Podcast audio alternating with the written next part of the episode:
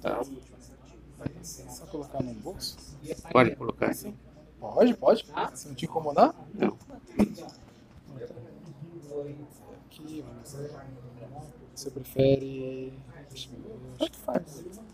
Vou colocar aqui assim.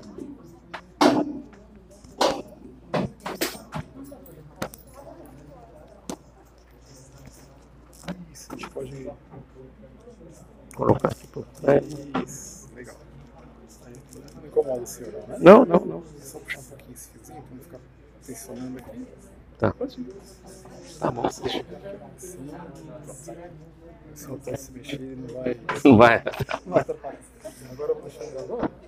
Aí eu vou sentar. Posso começar? Tá, ok. deixa. Tá bom.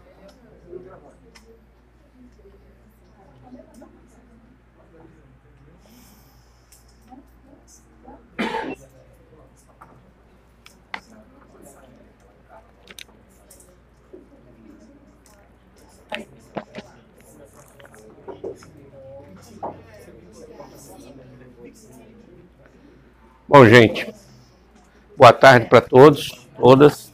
né? Nós vimos na primeira aula né, o tempo e narrativa com ênfase no volume 1. Hoje nós vamos ver o volume 2 né, de tempo e narrativa, mas eu vou retomar algumas questões do volume 1, porque eu vou fazer uma relação entre antropologia e literatura. O volume 2 é mais sobre literatura. Literatura.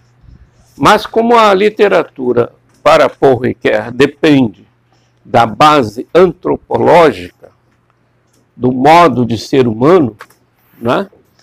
então eu vou fazer esse passo atrás para darmos três passos para frente.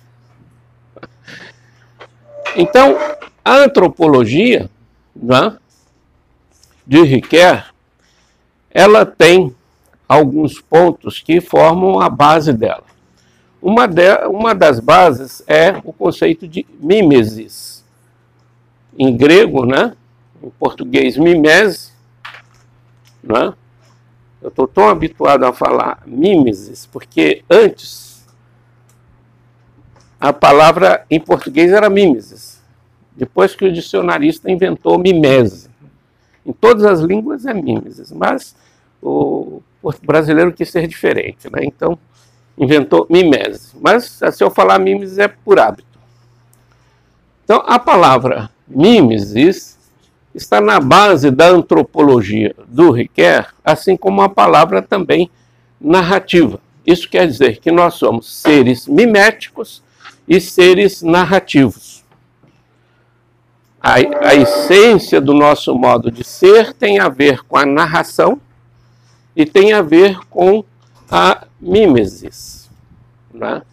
Aristóteles diz na poética né, que o ser humano é o mais mimético de todos os seres. Isso quer dizer que os outros seres podem ser miméticos também. A natureza está cheio de animais miméticos. Camaleão, ele faz a mímese da natureza. Não é? Não sei se vocês já viram, mas tem um animal que faz a mímese da árvore, ele fica parecendo um galho. A gente não descobre o animal. Ele está ali parecendo um galho da árvore. Isso é mímese. Ou, os peixes também, cada, cada animal tem a sua forma de mímese.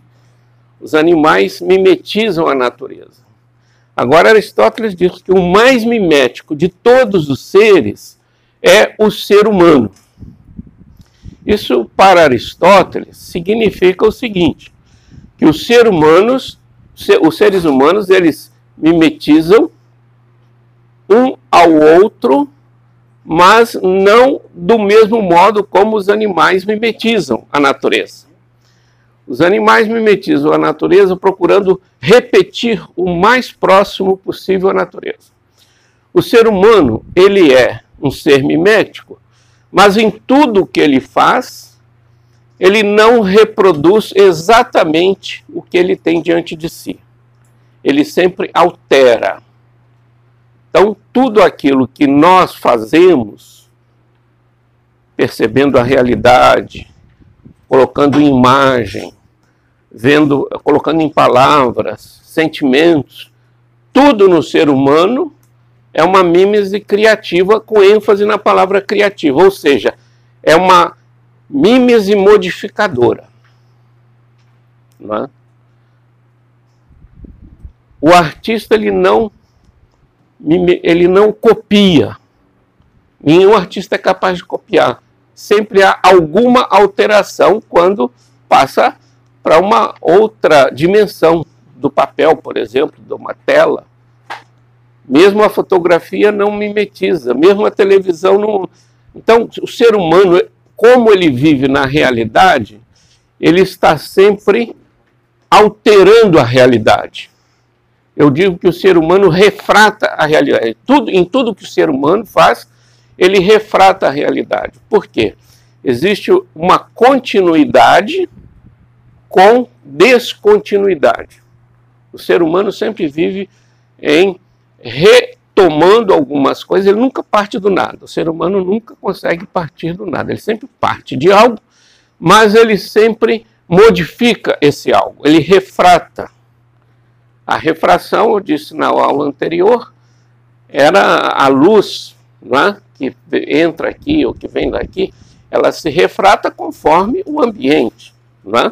Debaixo da mesa é sombra, lá é mais luz, aqui é mais luz, aqui já tem, quando bate na gente já é outra refração, então há sempre modificação.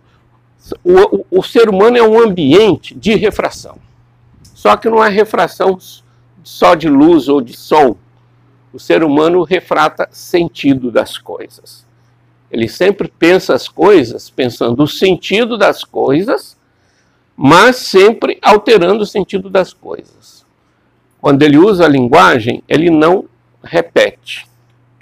Nenhuma leitura é capaz de repetir o texto. Nenhuma leitura é capaz de repetir o texto. Toda leitura tem alguma interpretação do texto. Não é? A única forma, tenho, eu brinco às vezes com alguns colegas que dizem, não, eu sou kantiano. Às vezes ele quer ser mais kantiano do que Kant. E ninguém consegue repetir outro autor. É sempre uma interpretação. O próprio Kant se reinterpretou várias vezes. Quando um autor lê a sua própria obra, ele reinterpreta. Ele não consegue nem ele repetir. Agora, o outro vai querer repetir a obra do outro. Não dá. É sempre uma interpretação. É, isso quer dizer que nós sempre temos que procurar ler com proximidade para entender o autor, mas com distância também para ser crítico. A leitura é sempre com proximidade e distância. Então, a palavra mimesis é fundamental para o ser humano porque na relação com os outros é que nós nos formamos. Ninguém se forma, ninguém nasce com uma substância chamada Manuel, Joaquim ou Maria. Ninguém nasce com essa substância. Isso é formado, constituído na relação com as outras pessoas. Então, o, o Russell ele dizia: trago os outros em mim. Trago os outros em mim. Porque tudo aquilo que nós somos, além das disposições que nós trazíamos conosco, disposições para um relacionamento com a realidade de sentido, para um relacionamento com as outras pessoas, afora essas disposições, tudo que se forma em nós depende dessa mediação do outro. E essa mediação do outro é fundamentalmente mimese. O ser humano, ele desde o feto, passando pela criança, o adolescente até hoje, nós somos a nós temos as nossas particularidades porque nós modificamos aquilo que nós mimetizamos. Mas sem os outros eu não conseguiria ser eu. Eu só posso dizer eu porque estou entre pessoas. Eu vivo no mundo, eu sou ser no mundo entre pessoas. E esse entre pessoas quer dizer que todo ser humano é outro dependente. Ninguém é absolutamente autônomo. Nós somos autônomos relativamente. Porque todo ser humano nasce outro dependente, seja fisiologicamente, seja na constituição da sua identidade, daquilo que é próprio de si. É? Então, esse elemento de mímese não é um acidente no ser humano, é fundamental. Ora, o nosso relacionamento com seres humanos tem muito a ver com a mímese, é? porque nós percebemos os outros e vemos os outros mais ou menos já como uma personagem ou quase uma personagem que já implica mímese. Né? A literatura só se faz porque é, existe a mímese.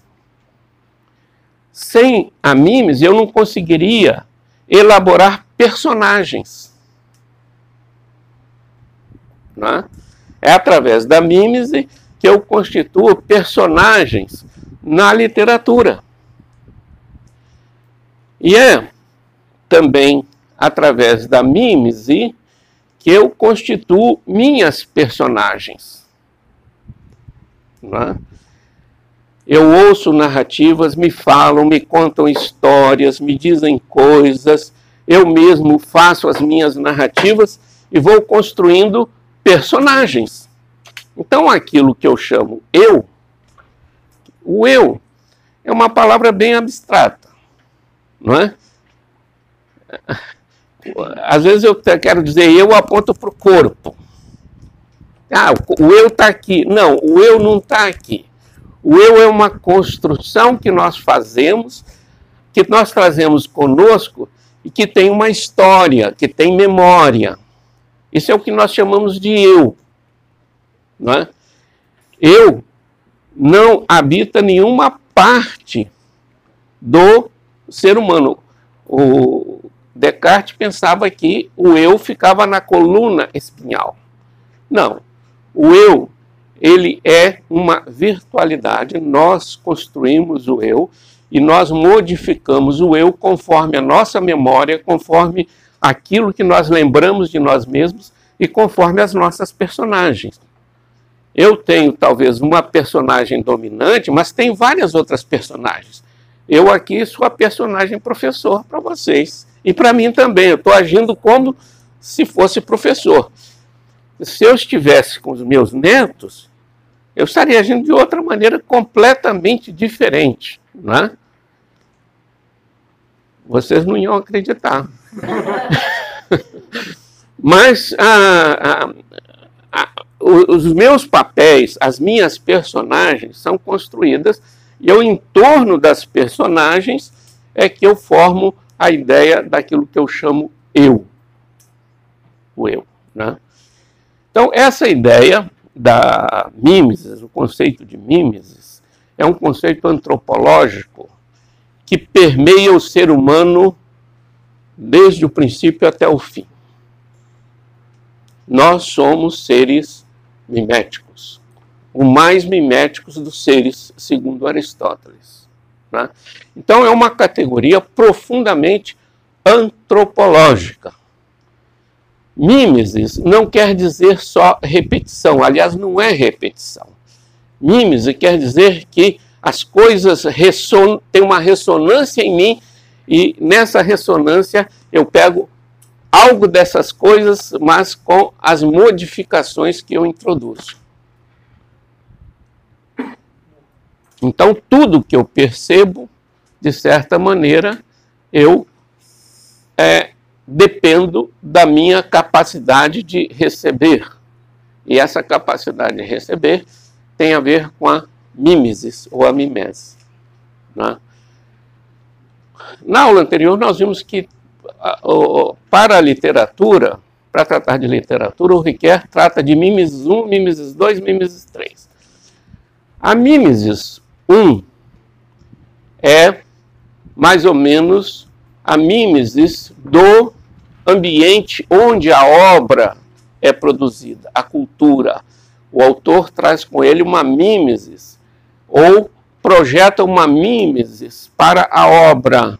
Então, um ambiente cultural, um ambiente é, social. Né? Então, é a mimesis 1. É a pré-compreensão da obra. A mimesis 1 é a pré-compreensão da obra. A mimesis 2 é a configuração da obra. Então, na Mimesis 2, eu vou construir os personagens, eu vou colocar o tempo, o lugar, o tempo Cronos, mas o tempo Kairos também, o tempo é, medido, mas o tempo vivido também. Né? Geralmente os, a literatura sempre é uma relação do tempo Cronos com o tempo vivido. Né? Tem autor que trata no tempo Cronos um dia, mas no tempo vivido ele vai narrar 150 páginas. Depois ele vai tra trabalhar com um século que foi anterior àquilo que aconteceu, ele trata em duas páginas. Então, a, o tempo cronológico é muito diferente do tempo narrado vivido, porque o tempo narrado vivido, vivido você estica ou, ou comprime. Então, a, a literatura tem sempre essa capacidade de ampliar, de estender a narrativa do tempo vivido e comprimir a narrativa do tempo vivido. Eu posso fazer a história do século XVIII em um livro, ou posso fazer a história do século XVIII em 20 volumes. Né? Agora, o tempo Cronos, não. 100 anos é 100 anos. Né? e a mimesis 3 é a mimesis da refiguração, ou seja, é a mimesis do leitor que modifica o seu mundo a partir da leitura feita. Ele projeta um outro mundo que vem do texto, que entra em contato com o mundo próprio de leitor e nessa interação dos dois mundos há uma, é, uma fusão de mundos que é muito criativa para quem lê. Né? Então, essa leitura sempre traz o que na hermenêutica se chama, se chama fusão de mundos. É o mundo do leitor que se funde com o mundo da obra. Bom, então isso sobre a, a mimesis. Mas eu queria completar a mimesis com um outro conceito que também é importante para é, Riquet, mas ele não trata muito nesse livro, que é a questão da, do teatro, ou como diz um autor russo chamado Ivreinov, primeiro nome eu já esqueci. É um Ivrei 9. Às vezes esse V final se escreve com dois Fs, às vezes com F só.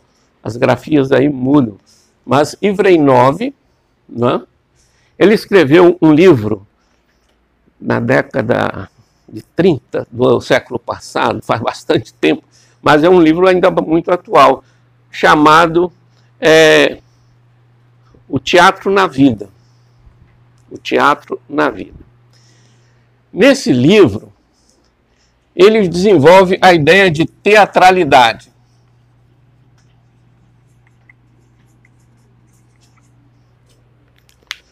A teatralidade é uma subdivisão da mimese todos nós temos conosco a dimensão teatral. Ou seja, todos nós trazemos alguma coisa de ator. Todos nós somos um pouco ator. Ele chama de instinto de ator. Todo ser humano tem um pouco esse instinto de ator. Isso não quer dizer que todos vão ser atores ou atrizes, né? Mas todos nós temos um instinto de ator. É esse instinto de ator e essa dimensão de teatralidade que torna a vida é, imaginada não é? Como diversas possibilidades, como se a vida fosse uma cena, uma cena vivida.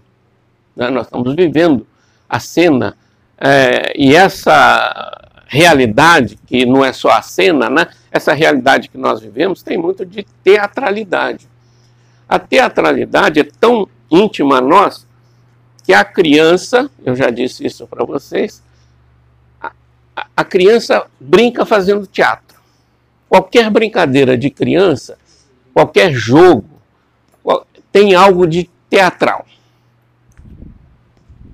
Uma disputa, um brincar de herói, brincar de heroína, brincar de casa, brincar de professor, brincar de médico, tudo tem um elemento teatral.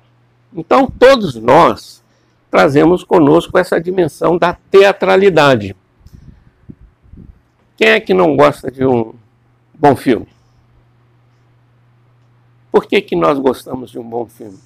É porque nós somos teatrais. A mimese nossa nos diz assim: não, vamos, vamos viver a teatralidade, criar possibilidades de teatralidade. Então nós gostamos de, de cinema, nós gostamos de novela, não é? No, no, nós gostamos de teatro, não é? O teatro ele nasceu com a vida. A vida com a vida humana. O, a, o teatro grego, a palavra teatro, quer dizer aquilo que é visto. Mas não só aquilo que é visto, aquilo que é visto e vivido.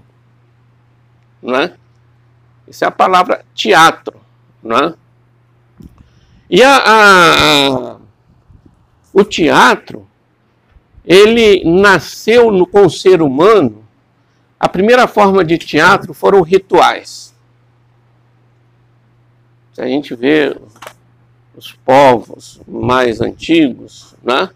O teatro, a ritual era o teatro. E o teatro grego veio de onde? De onde que veio o teatro grego? Qual a origem do teatro grego?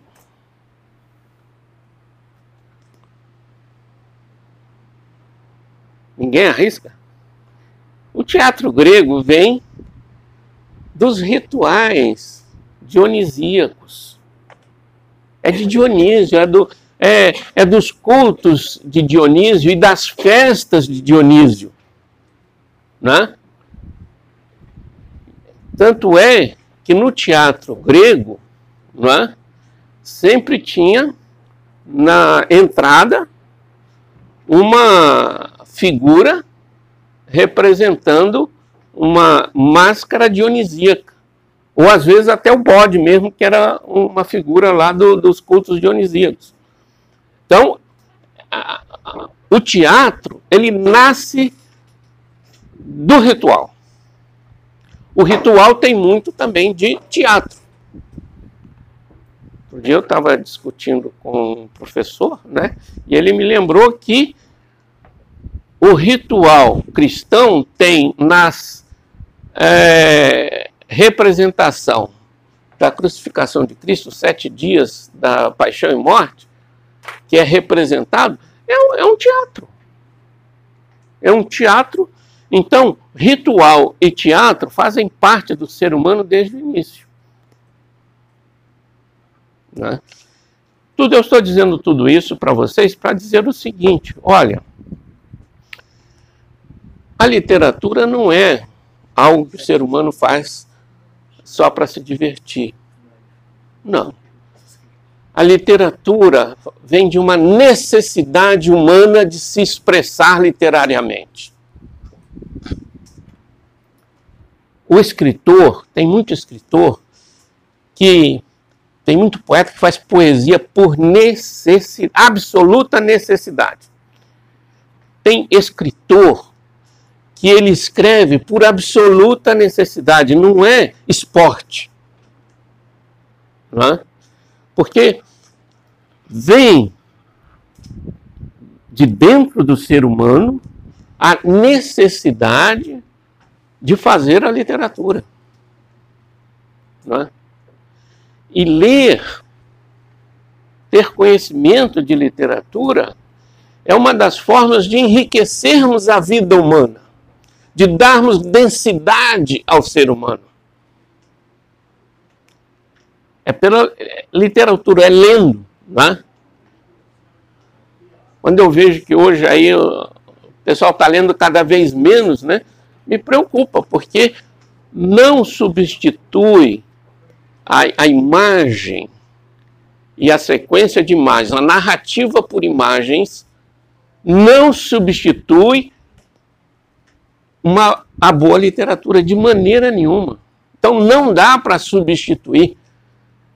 É necessidade de ler para que nós tenhamos mais é, densidade daquilo que nos constitui. O que, que nos constitui? A mimese, a, teatralidade, e, e para vermos mais profundamente a nós mesmos e os outros, é necessário que nós valorizemos a literatura. Né? E vem aqui a outra palavra aqui, junto com mimes e teatro, que é a palavra narrativa.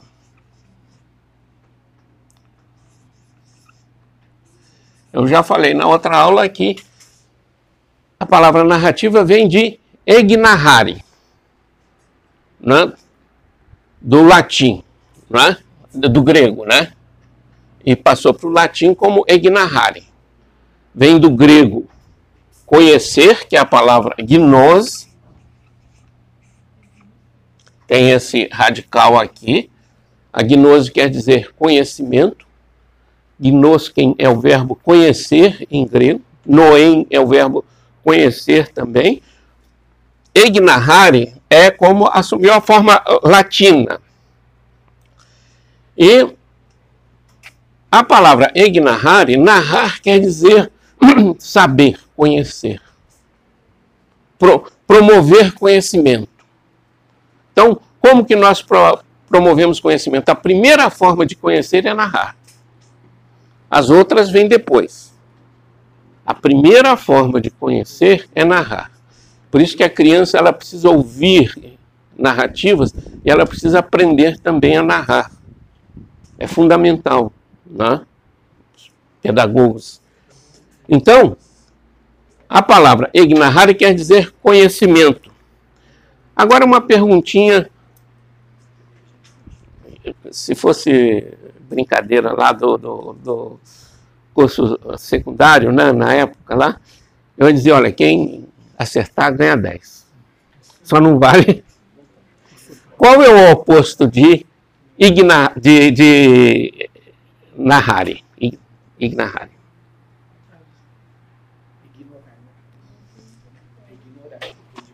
É. Se narrare é conhecer, ignarare é desconhecer. Então, o oposto da palavra narrar é ignorância. Ignorar é o oposto da palavra narrare. Aliás, eu coloquei ignarare, não, é gnarrare. E o oposto de gnarrare é igna narrare, que deu ignorar. Então fica fácil aí vocês lembrarem agora a palavra a força da palavra narrativa. Hoje nós temos muita gente trabalhando com narrativas, teorias da narrativa, estruturas da narrativa, semiótica da narrativa. É, então, a narrativa é hoje um dos temas fortes de estudos da academia. Né? Então, é importante saber que a palavra narrativa tem a ver com produção de conhecimento. E não é só contar historinha de fada. Né? Não, não tem. Mesmo a história de fada tem consequências cognoscitivas. Então,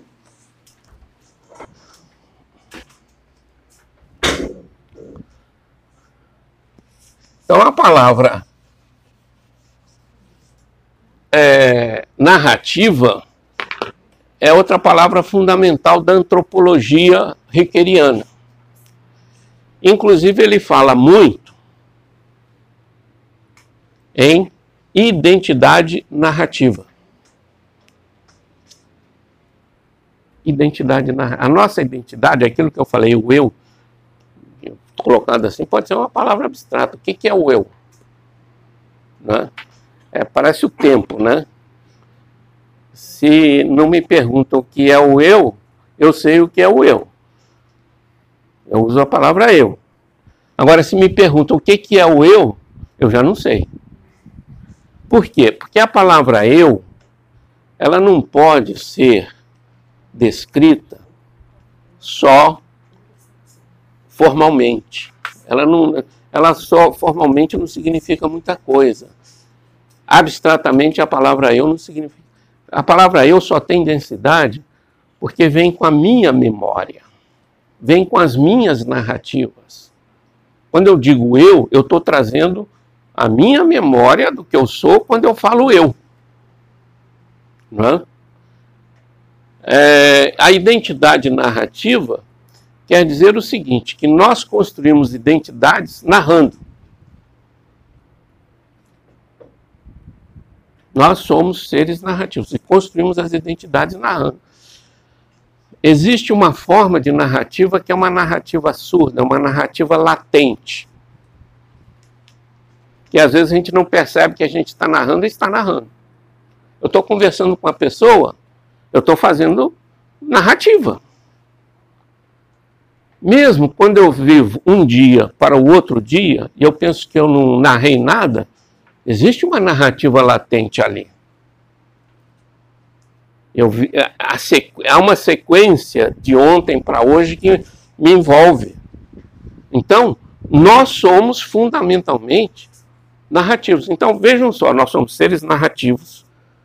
Nós vivemos a nossa teatralidade de muitas maneiras e nós é, vivemos as nossas narrativas. Toda hora eu estou construindo narrativa. Quem é que nunca construiu uma narrativa para justificar uma mentira? Não é? Constrói uma narrativa para justificar o injustificável. e aí o outro tem que fingir que acredita. Né? Então, nós construímos narrativas. Nós construímos narrativas para justificar o que cremos e às vezes para justificar o que não cremos. Né? Construímos narrativas. Nós somos seres narrativos. Né?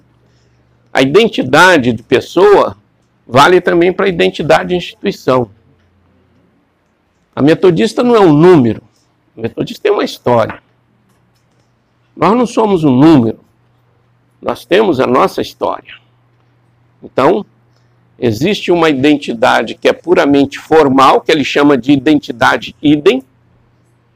Por exemplo, o número de matrícula de vocês é uma identidade idem, que não tem o que é próprio de vocês. Eu pego o um número, o aluno 1250.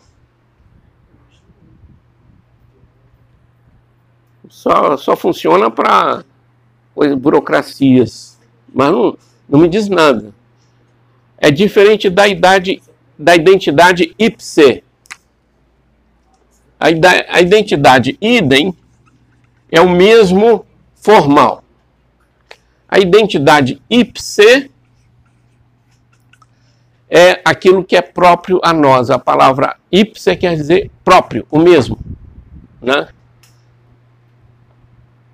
O idem também quer dizer o mesmo, mas é o mesmo formal. O ipse é o que é próprio de cada um. Né? O que é próprio de cada um, eu só posso saber se vocês me contarem. Se eu quiser saber, conhecer melhor vocês, vocês vão ter que me contar algumas coisas de vocês. Não é? Isso é identidade ipse. A identidade, portanto, ela se constrói narrativamente. Se vocês têm pertenças de igreja, pertenças de partido, pertenças de grupo, pertenças.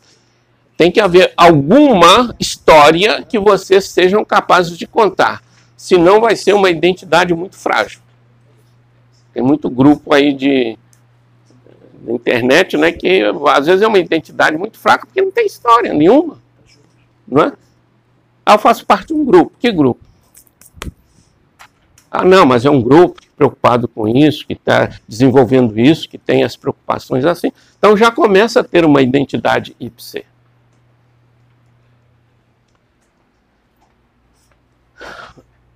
Bom, então, para continuarmos com essa questão da antropologia, outra palavra que o Riquet pega, essas palavras são tomadas da poética de Aristóteles, né? o livrinho chamado Poética de Aristóteles. Outra palavra que ele pega, que é muito importante, que é a palavra mitos. Essa palavra mitos, que deu mito em português, ela assim como a palavra mimes, é muito maltratada, porque todo mundo, às vezes, do, do, do, do, dia a dia, pega a palavra mito como aquilo que não é verdade. E a palavra grega não tem essa conotação.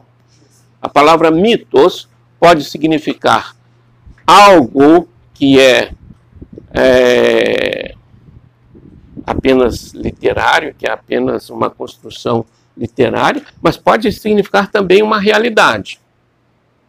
Né? A palavra mitos significa, a primeira significação da palavra mitos é palavra. Né? É algo que é dito. Então, o que é mitos? Mitos é algo que é dito. O que é dito pode ser a realidade, ou pode ser uma virtualidade, ou pode ser uma criação, ou pode ser uma, um símbolo que tem a ver, às vezes, com uma crença religiosa. Né? Então é a palavra, a palavra mitos. Né?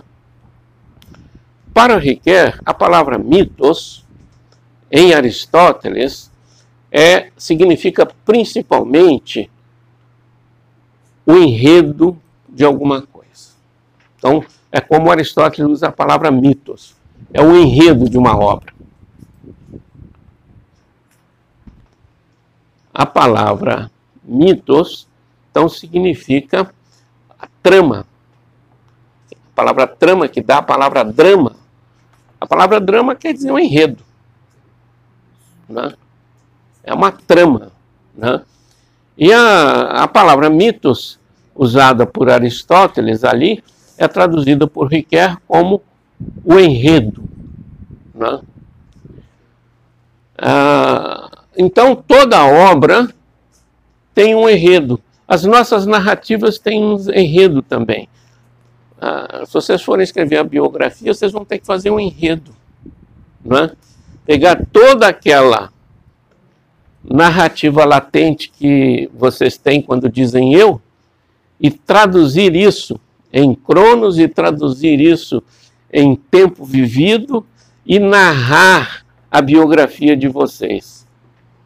Quando vocês fazem isso, vocês estão fazendo o enredo. Né? Então, toda obra tem um enredo, tem uma trama.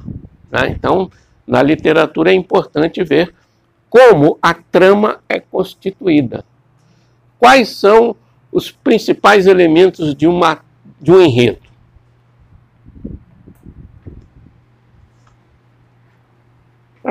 Vamos dizer, vocês querem escrever uma obra literária. Quais as preocupações que vocês têm? Personagem. Personagem. Uma das grandes preocupações é construir os personagens. Ou eu vou buscar personagens mais ou menos já observados, ou eu vou criar os personagens. Então, a criação das personagens é um momento fundamental da criação literária. Né? Guimarães Rosa né, cria todos aqueles personagens lá do, do sul de Minas, lá, né, do, da região dele lá, mexendo com gados, o cangaço, os, os vaqueiros, né, os, enfim, todos aqueles são, são, são as personagens. Ele cria as personagens e depois cria o enredo.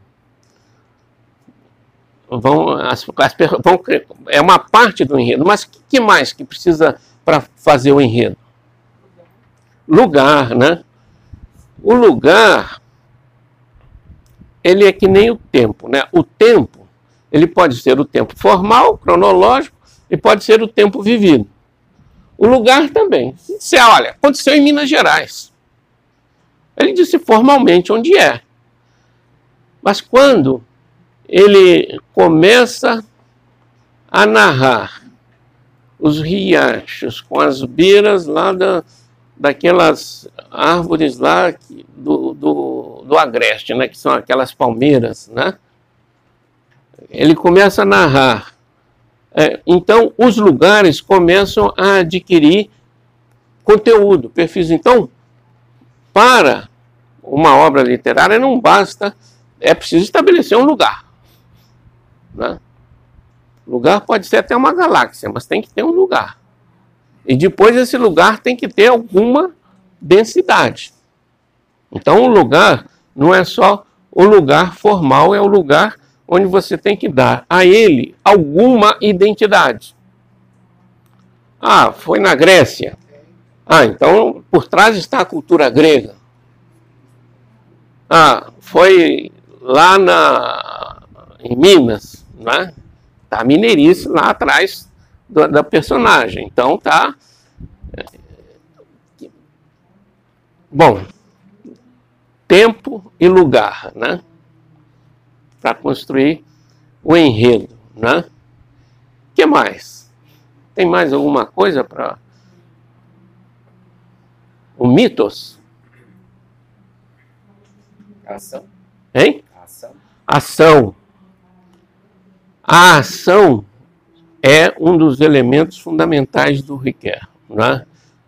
A, todos nós mimetizamos a ação também. Então, eu projeto no, na narrativa algumas formas de ação. Então, eu, eu sou capaz, então, de mimeticamente não só reproduzir, eu crio formas de ação. Então, é, esses elementos são elementos importantes que fazem parte do nosso modo de ser humano. Notem o seguinte: tudo isso que eu estou falando aqui é, são bases antropológicas da literatura. Literatura não existe sem essas bases antropológicas. Mesmo o autor que não preste atenção nessas bases antropológicas, ele vai trabalhar com elas. E quando eu for analisar, eu posso analisar a partir dessas bases antropológicas. Eu posso fazer uma análise do texto, uma análise da obra a partir dessas bases antropológicas. Né? A, a narrativa ela nos dá a ideia de tempo. Isso eu disse para vocês na outra aula, mas não expliquei bem, não, dediquei muito tempo. Agora, para avançar, eu vou tentar mostrar isso para vocês. Sem narrativa, nós não temos noção de tempo. Onde que a criança que começa a falar começa a adquirir a noção de tempo? Quando ela começa a escutar e ouvir. Chega lá, com três anos, escuta ontem. Seu aniversário vai demorar.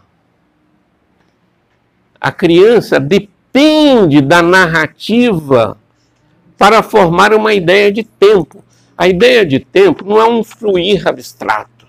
A ideia de tempo tem mobiliário. A gente tem que mobiliar o tempo para saber o que é o tempo. Se a gente mobilia o tempo para saber o que é o tempo, a gente consegue, a gente consegue dar uma resposta diferente da de Agostinho. Agostinho diz: se me pergunta, eu não sei. Agora, se me pergunta, eu sei, contando história, contando uma narrativa temporal. Aí eu consigo, consigo colocar mais ou menos o que é o tempo. Mesma coisa o espaço. Tire todas as coisas do espaço. Mesa, cadeira, pessoas, animais, rios, mar, tudo. Tira todas as coisas do espaço. O que, que resta?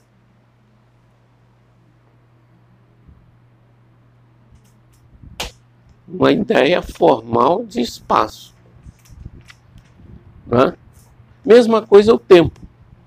Se nós tiramos as narrativas do tempo, que é aquilo que mobilia o tempo para nós, o tempo vira uma formalidade, a gente não sabe mais o que, que é. Eu não sei mais dizer o que é o tempo. Mas se eu vou dizer o tempo, mostrando ele numa narrativa, o que é antes, como que acontece agora, como é que vai acontecer, como é que acontece depois, o tempo adquire o quê? Corpo, densidade. Né? Então, narrativa é que nos dá a ideia de tempo. Sem narrar, nós seríamos completamente ignorantes do tempo. Não é? Se amanhã ou depois um gato começar a narrar o tempo, ele vai ter uma noção de tempo. Ele vai passar a ser gente. Na forma de gato, gente. Né? Então, ah, os desenhos animados que a gente às vezes assiste aí, né? os, os animais animados são gente na forma de animais. Né? Gato não fala, cachorro não fala, mas se fala, é capaz de narrar, tem noção de tempo. Aí é gente. Então o pato Donald não é pato.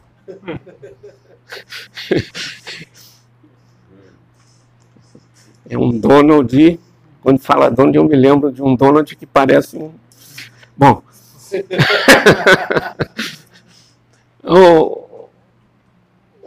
essa mania que a gente tem de projetar o ser humano nos animais é para recuperar um aspecto humano que caracteriza aquele animal, que é engraçado no ser humano, mas que a gente não sabe dizer de outra maneira, então a gente coloca no gato. Mas, na verdade, é o ser humano que está sendo visto no gato. Né? O gato não tem a contrapartida, ele não. Mas ele se, vinga, se vinga também, né? O cachorro se vinga. Porque quando a gente é amigo do cachorro, né? Ele inclui você na família dele. Né? Então, você passa a ser o cachorro mais importante. Cachorro alfa, cachorro não sei o que, mas ele te inclui na família para se vingar. Você inclui ele na sua família, ele para se vingar e te inclui na família. Mas essas transposições são transposições muito diferentes. Por quê? Porque uma coisa é o instinto que vive na circunstância, outra coisa é o ser humano que fala falar cria toda a diferença. Porque falando eu consigo narrar. Então a questão não é só porque fala, é porque falar permite você narrar, utilizar figuras de linguagem, utilizar símbolos. Então, eu falo e consigo narrar isso me libera. É, ao mesmo tempo que me mostra o tempo, me libera das circunstâncias. Eu me descolo da circunstância. Né? Ao mesmo tempo que eu fico preso à circunstância, eu sou capaz de mentalmente me descolar da circunstância. O animal não se descola da circunstância, porque ele não fala. Eu me descolo da circunstância por quê? Porque eu falo. Então, eu falo, eu consigo narrar e consigo imaginar. Por exemplo, eu não estou vivendo aqui a circunstância lá do, do quê? Do, uma peça de teatro que eu assisti, mas eu posso pensar essa peça hoje aqui. Né? Ontem, ontem o Corinthians perdeu, né? ontem um monte de gente perdeu o internacional. Também. Mas o, o, o, eu já estou distante da circunstância, mas eu consigo retomar a circunstância. Então eu consigo me descolar. Então a ideia de tempo é uma ideia liberadora do ser humano, na medida em que eu sou capaz de viver o tempo colocando ele antes e depois. Isso é dar ao ser humano uma ideia de liberação das circunstâncias. Eu não sou preso à circunstância, nem vivo só o meu instinto, porque liberando-me do tempo, sendo capaz de me descolar da circunstância, vivendo o tempo, eu vejo milhares de possibilidades que o animal não vê. Né? O animal não se descola da circunstância. Ele repete. Mesmo aqueles animais que parecem ah, migrar ou, ou, parecem pensar, né? eles pensam a circunstância. Saiu dali, eles não, não são capazes de pensar. Nenhum animal é capaz de uh, antecipar se vai migrar ou não. A baleia não, não, não é capaz de dizer, olha, eu vou para tal Bahia porque lá é quente, ou lá é, eu vou ter meus filhotes. Não, por quê? Ela está presa na circunstância, ela não tem a noção de tempo. Né? O ser humano, ele é livre porque ele fala, ele se descola do tempo, ele imagina possibilidades imagina possibilidades.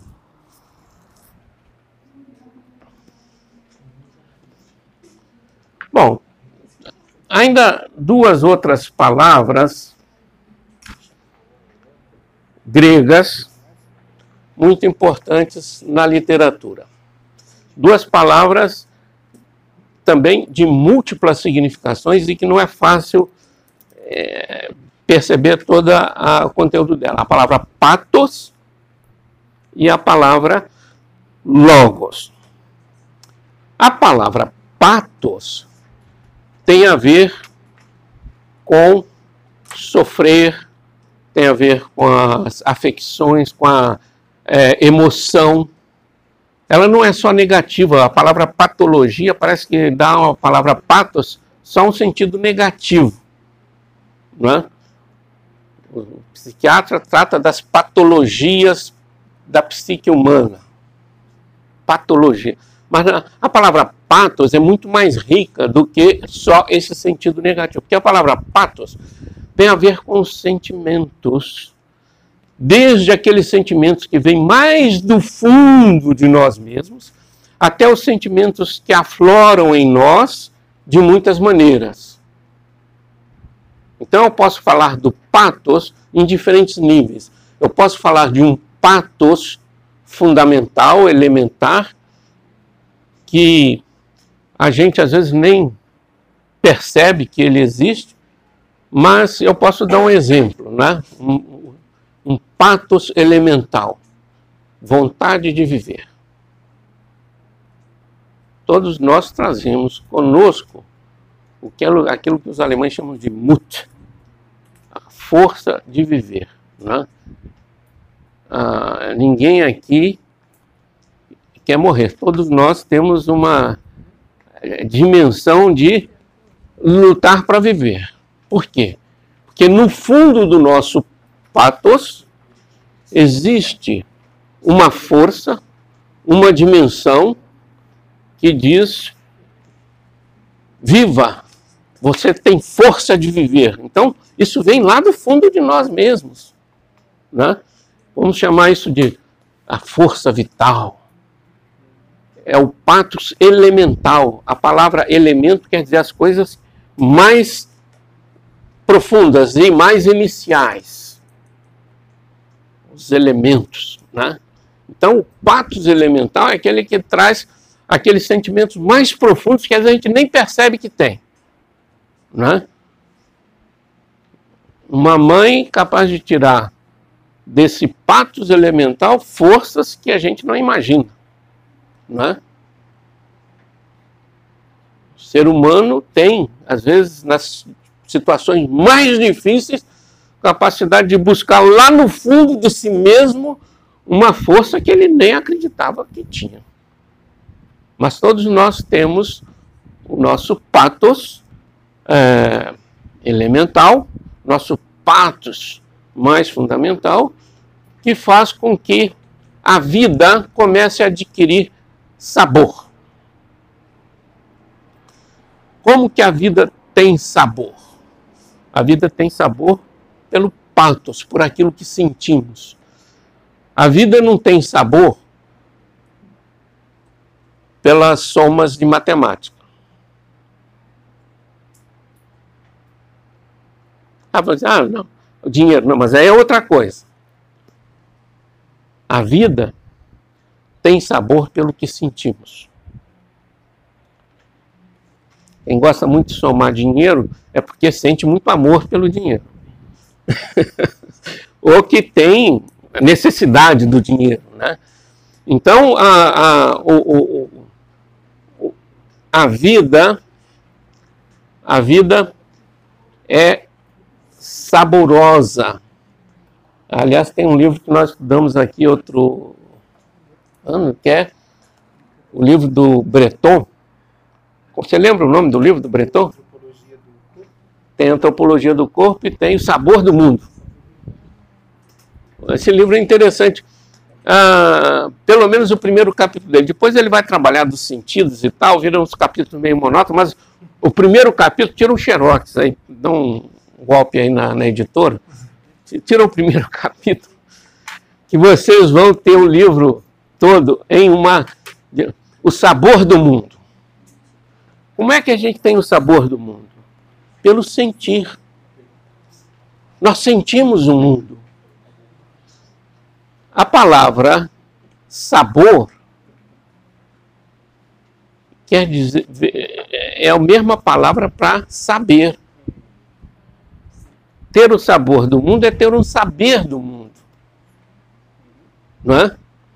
Os portugueses dizem ah, isto, isto não me sabe bem. Isto não me sabe bem. O brasileiro diz, não, não, eu não gostei disso, eu, é, não, o gosto disso para mim não é bom. Mas o português diz, não me sabe bem. Né? Isto não me sabe bem. Porque a palavra saber vem de sabor. Né? Há muitos gregos na antiguidade faziam uma diferença entre a sabedoria que vem do patos, do conhecimento que vem da razão. a sabedoria que vem do patos, ou seja, dos sentimentos, do sentir, de um saber que vem pelo sentir, é diferente do conhecimento que vem pelo raciocínio ou pela percepção puramente cognoscitiva da realidade. Né? Então, a, essa, essa dimensão né, do patos é uma dimensão que tem a ver com sentir as coisas. Mas vem o sentir mais profundo, aquele sentir que às vezes a gente nem se dá conta, e há um sentir que a gente tem uma conta, dá se dá conta assim, levemente do que está acontecendo, né? Um ligeiro mal-estar, uma coisa. Você não sabe bem. Né? Mas isso tem a ver com pato, sentir. Sentir a si próprio, sentir o corpo, sentir o outro, tudo isso tem a ver com patos. E tem aqueles sentires que são brotam mais, né, são sínteses que aparecem mais na, na superfície. Por exemplo, uma dor que eu sinto, né? sentindo uma dor aqui na mão. Né? Primeira coisa que o corpo faz é sentir a dor. Né? quando o corpo sente a dor, ele já é, refratou alguns processos fisiológicos. A dor que o corpo sente não é exatamente um processo fisiológico. Muita gente se confunde com isso, né? Não. A dor que está sendo produzida aqui é por, por uma química mal feita, é por uma questão mecânica da junta, né? Não, a dor não é isso. A dor é o que eu sinto. Isso aqui é um processo fisiológico. A dor que, eu, que o corpo sente, ele sente primeiro do que eu sou capaz de dizer. Então o corpo ele tem um patos próprio, ele tem uma certa autonomia pática. Ele sente a dor, ele faz uma síntese de dor, e nessa autonomia apática, quando eu digo, puxa vida, meu pulso está doendo muito. Quando eu digo isso, eu já estou fazendo uma outra refração reflexiva da linguagem. Quantas refrações já aconteceram aí, de mudanças, né? Então eu estou dizendo, a, estou com uma dor muito forte no pulso. Isso já é uma reflexão. Já não é exatamente a dor que o corpo sente. Mas é através dessa reflexão que eu sou capaz de chegar à dor que o corpo sente e de chegar aos processos fisiológicos que eu posso tratar com uma operação ou com, uma, com um remédio. Né? Então, tudo isso tem a ver com o patos. O patos tem a ver com a dor, a alegria, a satisfação que você sente, aquilo que se manifesta, às vezes, a, o patos, às vezes, ele chega sem você perceber. Né? De manhã cedo, um dia bonito, você acorda, sem querer você está alegre. Isso não é uma reflexão, é um patos. Né? Lá na Europa, quando o pessoal vê lá aquela outono, né? aquelas folhas caídas, né? vem logo uma sensação de uma beleza diferente da primavera, uma beleza mais reflexiva, mais coisa, mas está lá, né? Então, o próprio tempo nos cria patos diferentes sentir a primavera, né? sentir as flores, sentir coisas, são patos diferentes. Né? Então, esses patos são fundamentais para a literatura. Porque o que, que o escritor faz? Ele manifesta os sentimentos nas entrelinhas das narrativas, vai aparecendo sentimentos, sugestões de sentimentos, sentimentos que às vezes nem, nem são desconhecidos, de repente começa a aparecer na própria literatura, porque o próprio poeta vai, ou o, o, o artista, o autor vai criando toda uma situação onde você se envolve e o, então aquele patos que é transmitido faz, passa para você também de alguma maneira. Então você começa a viver aquele patos. Então aí que está a literatura. Você tem a mimesis do patos que o outro transmite. Né? Então, e o patos pode ser bem superficial, mas pode ser bem profundo. Né? Ah, então, o grande artista ele é capaz de transmitir patos que você não perceberia de outra maneira. Né? São ah, que o corpo sente, o que nós sentimos, como nos expressamos, tudo isso faz parte de um processo literário bastante é, importante, bastante profundo. Então, a, a palavra patos não quer dizer que não haja conhecimento, embora seja mais sentir, né? é um sentir que tem sabor e tendo sabor tem conhecimento. Né? Ah, o, ano, o ano retrasado, acho que foi já faz mais de dois anos, eu dei uma aula aqui sobre esse livro, né, O Sabor do Mundo, e teve um aluno que escreveu um livro chamado O Sabor do Mundo, só de poesia. Só de poesia. Porque ele conseguiu ver que ele podia dar sabor ao mundo, mostrar o sabor do mundo, mostrando os sentimentos que afloram na poesia. Né? É, tem alguns livros né, que são excepcionais para nós percebermos como é, a, a, a, literatura dá sabor, mostra o sabor do mundo. Né? Teve uma autora que não é das grandes mesmo, né? inglesa chamada Jane Austen, escreveu um livro, ah, ele escreveu vários livros, tem vários, os livros dela quase se tornaram filmes, né? É, sensibilidade e razão. Quando ela escreve sensibilidade e razão, ela está falando de patos e logos. Vocês lerem o livro Sensibilidade e Razão, procurem ver quantos sentimentos ela mostra ali. Olha, gente, eu comecei a fazer isso. Ia dar um. ia ficar do tamanho do livro. É impressionante como ela consegue, nas frases, numa frase, mostrar dois, três sentimentos e falar com propriedade, mostrando, e ao mesmo tempo como é que a razão funciona. Então havia as filhas de uma senhora que tinha que uma era muito mais pática, ou seja, tinha a sabedoria do sentir, e a outra era muito mais racional, a, a sabedoria de pesar, de medir, né?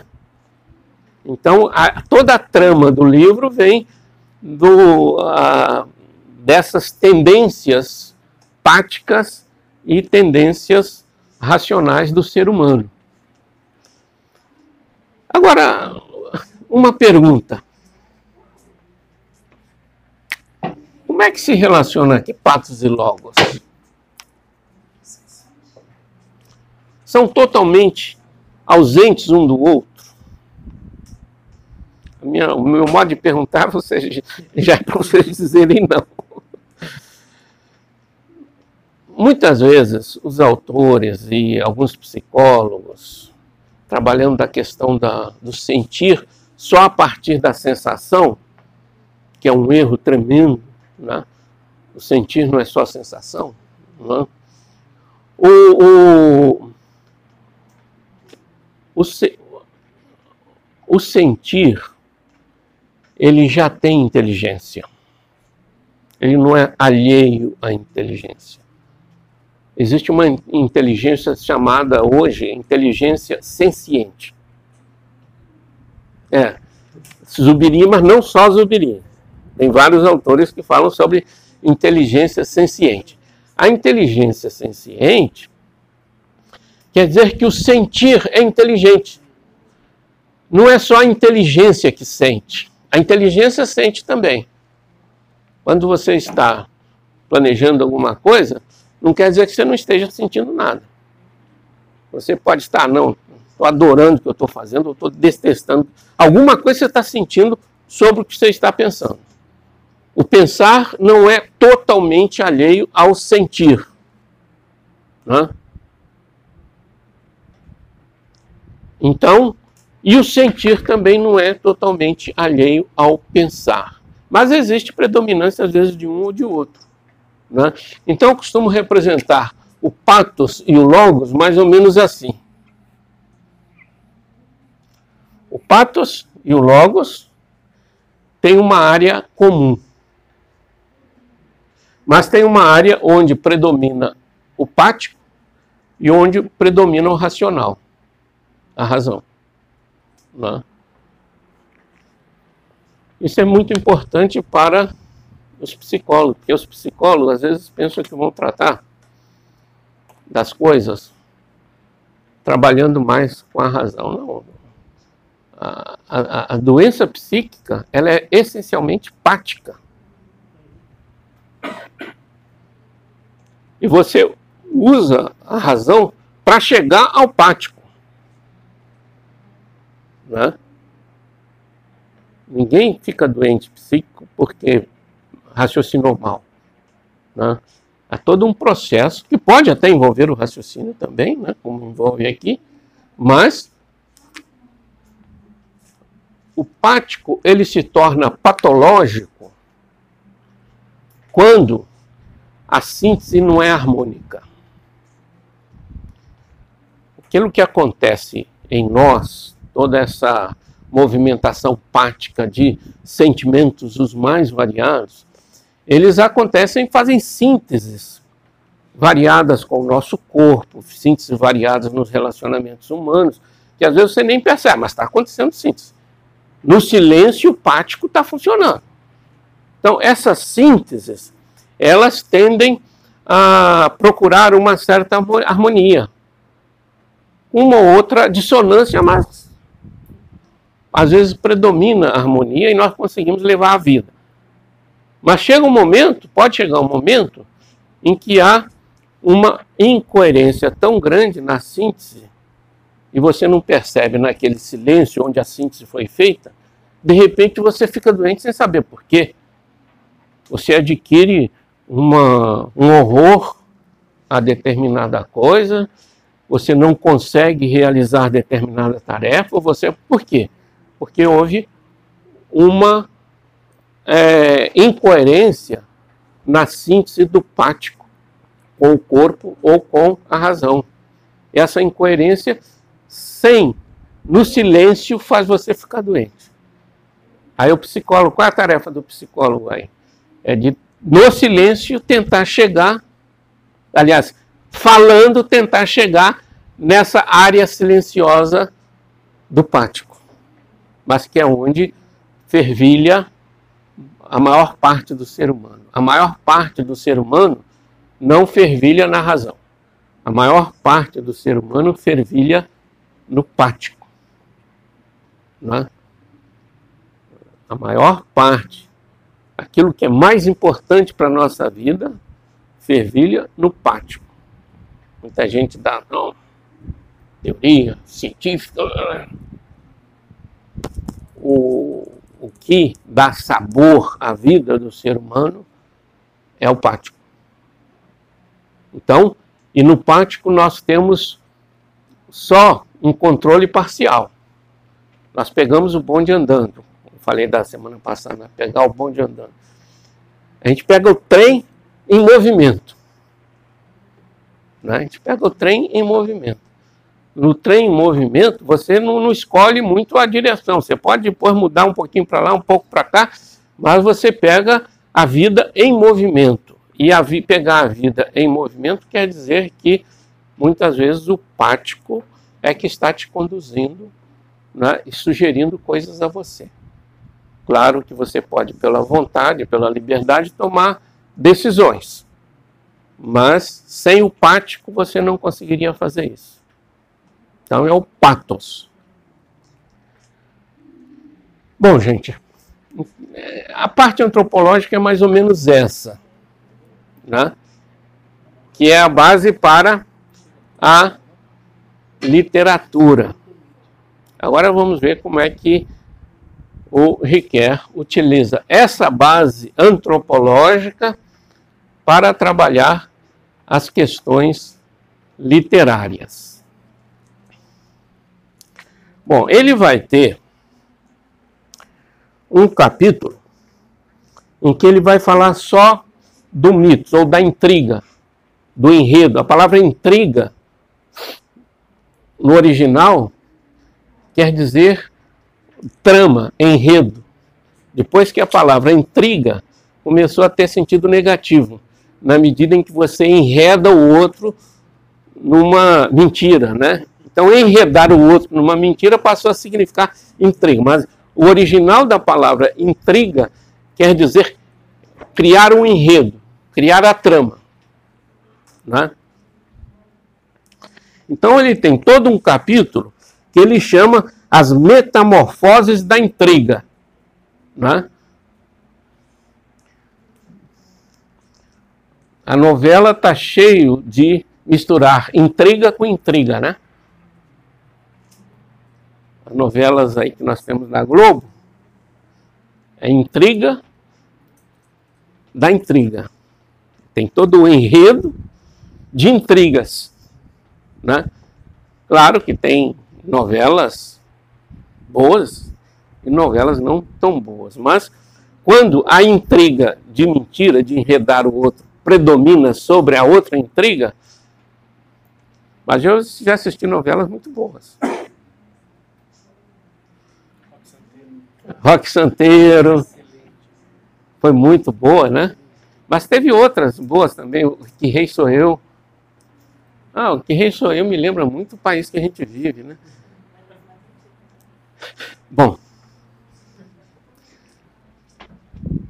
E tem outras novelas interessantes, né?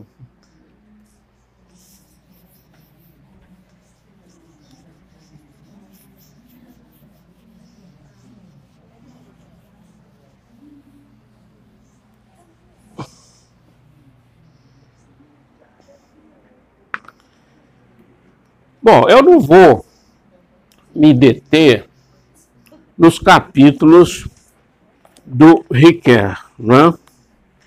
porque ele vai trabalhar as metamorfoses da intriga num capítulo, né?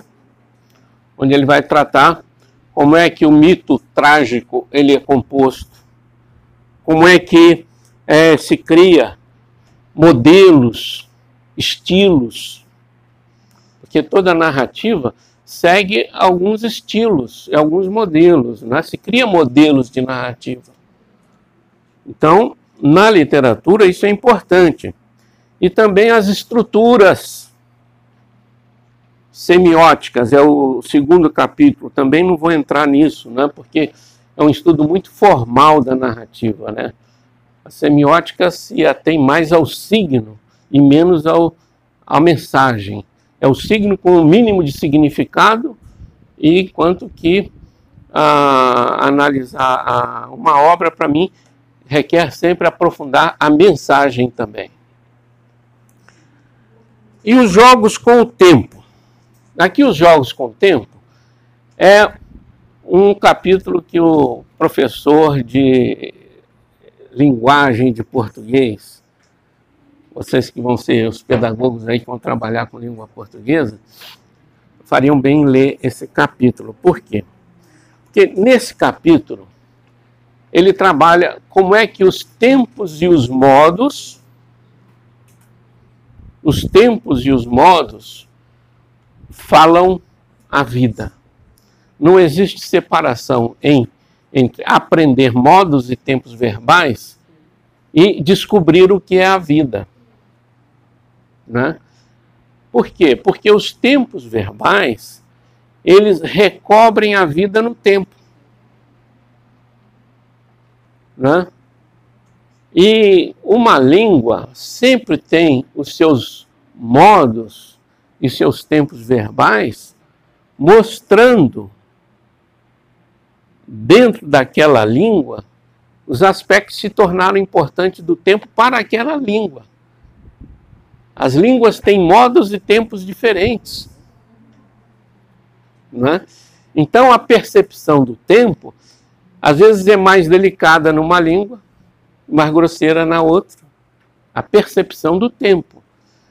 Há determinadas coisas temporais que a gente não consegue dizer na língua portuguesa, a gente tem que usar uma frase inteira para explicar o que as, aquela língua diz num verbo. Né?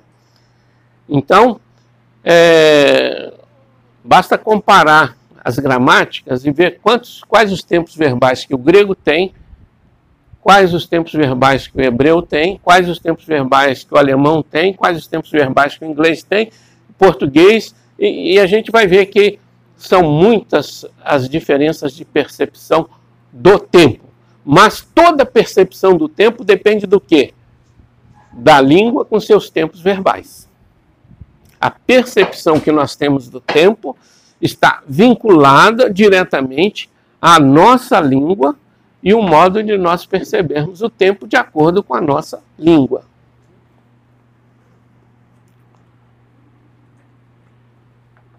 Bom, indo para o, o, último, isso é o, o terceiro capítulo dos Jogos com o Tempo. Eu vou pular todos esses capítulos, Vou para o último capítulo, quando ele vai trabalhar a experiência temporal fictícia. É o último capítulo do volume 2, né? Essas experiências fictícias, ele vai trabalhar em três obras. Aí vocês vão me perdoar porque eu só li parte de duas delas, tem uma que eu não li. As duas outras eu li parte. Ah, ele vai trabalhar Mrs. Dalloway, de Virginia Woolf. Alguém já leu? Já, pelo menos uma pessoa leu. Eu não li. Essa, essa é a obra que eu não li. Né? A Montanha Mágica, que eu já li em parte, não consegui ler toda por é, muito tempo, são é, desse tamanho. É. Da montanha. Montanha mágica ali é uma montanha de 600 e tantas páginas. Né? Montanha Mágica tem, em algumas edições, vem até em dois volumes. Tem outros que vem em um volume só. E o Marcel Proust, na célebre obra Em Busca do Tempo Perdido. Aí não, aí já é mais fácil, que são só 3 mil páginas.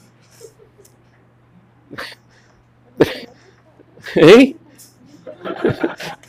3 mil. Ele demorou muito tempo para achar o tempo perdido.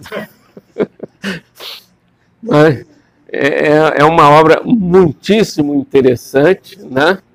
Em Busca do Tempo Perdido. Eu li parte Em Busca do Tempo Perdido, porque é uma obra que o Riquet faz constante referência. Acabei lendo, né? Eu tenho lá um livro desse tamanho assim, papel Bíblia, 3 mil páginas, né? Aí fica difícil. A Montanha Mágica eu peguei emprestado na biblioteca, li quase todo o primeiro volume, mas ficou nisso também, né? E o da Virginia Woolf não li, né? Mas o que, que ele destaca nesses três, uh, nessas três obras, a gente pode chamar romance ou obra didática ou do tempo, são obras relativas ao tempo, eles dizem Zeitliteratur, é a literatura de tempo. Então são é, essas obras, as três obras têm a ver com o tempo. Né? Na primeira obra, a Virginia Woolf, eu vou ter que pegar aqui algumas anotações, porque como eu não li a obra, tem que pelo menos é, dizer com maior precisão, pelo menos o que, que o autor diz. Mrs. Dalloway. Nessa obra, Virginia Woolf narra um, uma época de Londres no século XIX. Então, é localizado Londres, século XIX. O local tem uma marca do local, né? Londres, e tem uma marca temporal também, porque está muito vinculado ao Big Bang. As, quando o Big Bang toca, então é, é a, o, o livro é praticamente a narrativa de 12 horas na vida da, da senhora Daloy. Né? Então, a senhora Daloé é uma senhora da alta burguesia lá de Londres, né? que vai dar um jantar. Né? O marido dela é um político, ela vive na, numa área de Londres privilegiada, né? só que ela tem lembranças do passado dela, né? E a, na lembranças do passado, é, ela casada, mas tem um, um homem que volta da, da guerra, né? Ele está é, tá situado depois da, da guerra, da, de 14. Então, ele volta da guerra e aí ela é, relembra, né? Então ela fica vivendo aquela tensão de é, a, a continuar fiel ao marido ou é, viver o romance com aquele antigo amor que voltou que ela não esperava. Tudo isso num dia só, né? Então é todas as tensões, mostra todas as tensões da vida que vão acontecendo aí, né? As personagens são construídas bastante diferentes uma da outra. Esse rapaz, ele não é da alta burguesia, então, mas ela convida ele para ir à festa, né?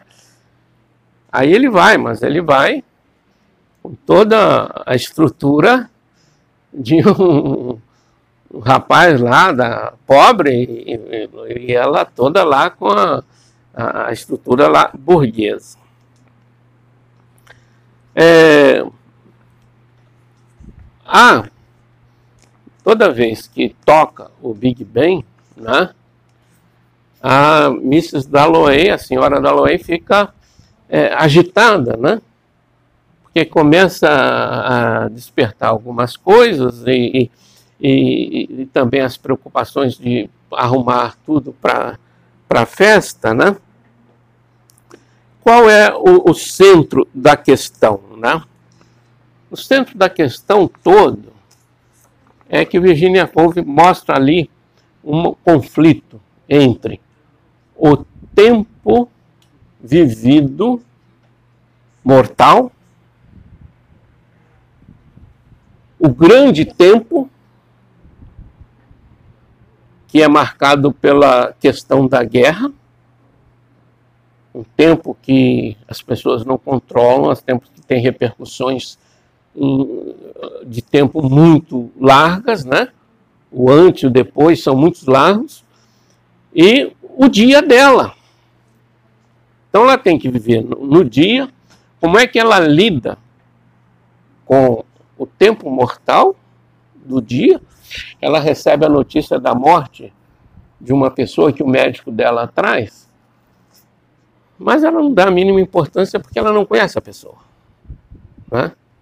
O médico tenta dizer alguma coisa, mas ela simplesmente é, faz questão de ignorar. Na verdade, o que a, autora tenta mostrar é o seguinte, que o tempo ele tem uma característica de ao mesmo tempo nos enraizar e ao mesmo tempo de nos iludir. O, tempo pra, que a autora traz, né, é o tempo que é, nos, nos ilude. Por quê? Porque às vezes nós estamos tão presos às circunstâncias que nós vivemos as circunstâncias e esquecemos que estamos morrendo. Então, o tempo, ele é ao mesmo tempo uma um remédio de ilusão, né? Às vezes até ilusão necessária, porque já pensou a gente todo tempo pensar, não, estou morrendo, estou morrendo, estou morrendo, dá um tiro na cabeça, né? Então, o tempo, mas o tempo ilude muito, não só esse tipo de ilusão, mas ilusão de vida, né? A ilusão da vida que ela tinha agora totalmente apagada por uma outra vida, né? Que ela vive um outro tempo. Então ela faz questão de apagar o outro tempo para viver esse outro, né? Só que vem o rapaz do outro tempo, né? E começa a surgir também, então, entre essa luta entre o tempo pequeno e o tempo enorme, uma luta e até a pergunta entre, da luta entre tempo e eternidade. Né? Se o tempo, ele de certa maneira é vivido de uma maneira que sempre é uma pergunta, mas a gente só tem o tempo e aquilo que não é propriamente pensável com a razão, o antes do tempo. O que, que é? Se existe isso. Depois do tempo, o que, que é? Então, surge, ela começa a aparecer algumas questões assim na trama, né? Que mostra aqui como o tempo tem vários aspectos que são abordados então nesse livro da é, Virginia Woolf, né? Eu não posso falar muito mais sobre o livro, né? Porque o livro eu não li, já os dois outros um pouquinho mais. A característica da Virginia Woolf, você tem algumas características, não? Intimismo. Intimismo, né? Tem a, a Lispector vai se, se inspirar nela. Ah, Lispector se inspira muito na Virginia Woolf, né? É, realmente ela procura entrar muito no tempo vivido de algumas personagens, né? Como é que é o tempo vivido e os conflitos do tempo vivido em algumas personagens. Tá ok. Agora, a Montanha Mágica. A Montanha Mágica foi escrita por um dos maiores escritores de língua alemã, Thomas Mann. Né? É Mann, não é Mann, não. É alemão, não é inglês. Thomas Mann. Thomas Mann é um é, escritor de obras absolutamente fundamentais do século XX. Né? Além da Montanha Mágica, tem José e seus irmãos. E qual outro? São Fausto. Fausto, né? É. Brudenburg, né? É Brudenburg. Broken. É. Então, são obras fundamentais. É, eu conheço um jornalista que leu José e seus irmãos e diz: Olha, mudei minha vida. Senti a vida de outra maneira, vivo de outra maneira. Às vezes, às vezes a gente lê uma obra literária, tem um impacto na vida absolutamente é inescapável, né? Você fica preso ali e muda a orientação. Por isso que às vezes ler, ler algumas obras é fundamental. Essa obra, né, A Montanha Mágica, é uma obra sobre tempos. Sobre tempos.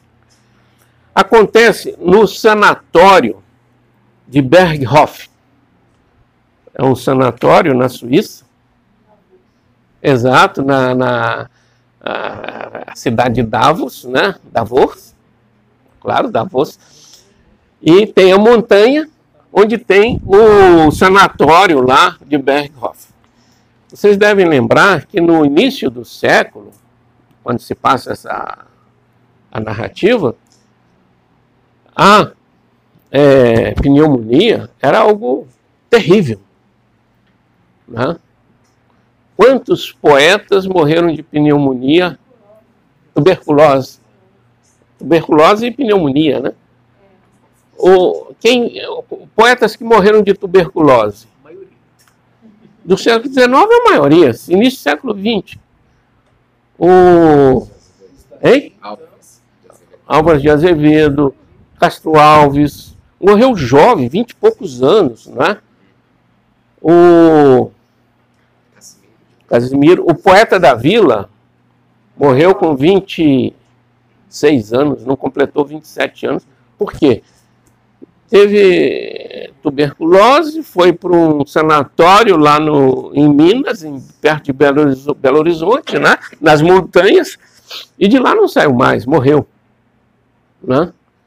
Então são é, vários exemplos de genialidades que a gente tem que foram atingidas pela tuberculose, foram para os sanatórios e morreram. Né? Isso eu estou lembrando só para mostrar como que era a, a doença. Né? Hoje a gente toma antibiótico. Mas na época não existia antibiótico. Antibióticos foram descobertos depois. E a, então, no início do, é, do século, né, uma, um rapaz vai visitar um primo no sanatório, ele pega o trem, né? E vai acompanhando as paisagens e tal, sem muita preocupação, né? As paisagens suíças, né? muito bonitas. Então ele vai fazendo uma bela viagem de trem. Quando ele chega lá no, no sanatório para visitar o primo, né? Ele já nota um outro ambiente. Ele saiu de baixo da cidade de Davos, foi para o sanatório na parte alta. Aí o, toda a trama do, da narrativa vai ser o mundo da parte alta e o mundo da parte baixa. E esse rapaz que saiu da parte baixa vai para lá, observa, fica preocupado com o que está acontecendo, o primo dele sem é, convivendo, né, com a morte, porque todo dia tem o fulano do quarto tal que morreu, né? Isso se torna notícia comum lá na parte alta, né? Na parte baixa, não. A vida parece ter. Uh, isso é para ver como é que os tempos se alteram, né? Tempo de guerra, completamente diferente tempo. Então, os tempos se alteram. Então, na parte de baixa, ele vivia uma vida é, saudável, comum, igual aos outros, né? Só que acontece um incidente e o médico nota que ele tem uma tossezinha complicada, né? Então resolve fazer um exame nele e descobre que ele está com tuberculose. Então ele, de repente, é obrigado a mudar a chave, né? Do tempo da parte baixa para o tempo da parte lá alta, né? Então ele começa a ter uma é, experiência de é, o tempo de doença né? e o confronto com a morte. Né? Isso acontece muito hoje, né? Tem muita gente que, é, que, é, que às vezes as pessoas estão escondidas dentro de casa, mas tem muitas casas que têm pessoas idosas entre a vida e a morte, né? mas é parte da vida. Só que deste lado, a gente jovem com saúde, né? Estou me incluindo aí. a gente não, não, não, não dá muita atenção às vezes a esse tempo, e no entanto esse tempo está muito perto, está do nosso lado. Né? E, a, e a questão é que a, o tempo da parte baixa é dominado pelo relógio. E o tempo da parte alta, o relógio não tem importância nenhuma. As enfermeiras vão lá, dão os remédios e tal, mas para os pacientes lá não. São obrigados a ficar lá dias após dias, meses e anos. Então, eles perdem a noção de tempo medido e começam a viver só o tempo vivido. Não é? Então, a ilusão do tempo comum, medido, cotidiano, do tempo é, que você tem as tarefas diferenciadas, lá não, lá o tempo se torna monótono, custa para passar, e você não tem necessidade de saber as horas. Né? Você fica sabendo das horas em que está a hora do almoço, a hora da janta, café da manhã, olhe lá. Bom, o que que, onde está a arte do Thomas Mann? É de dar a densidade própria de cada tempo. Das narrativas, os tempos adquirem cada um uma densidade própria, tensões próprias. Então começa, você começa a viver as tensões próprias e começa a aparecer, por exemplo, na parte alta, é, essa é a diferença de alta e baixo, é a diferença do sanatório para a cidade. Né? Na, a diferença da parte alta é que começa a aparecer alguns sentimentos que antes eram apenas sensações surdas. Era apenas assim. É, é, algumas sugestão de sentimento que passava assim rapidamente na mente, mas que a gente não, não agarra, né? que a gente não, não dá atenção. Então, esses sentimentos é, surdos, eles existem e lá na mudança do tempo da parte alta, esses sentimentos começam a aflorar. Então começam a aparecer sentimentos em relação às pessoas que eram desconhecidas antes ou que existiam antes, havia sugestões antes, mas as pessoas não percebiam.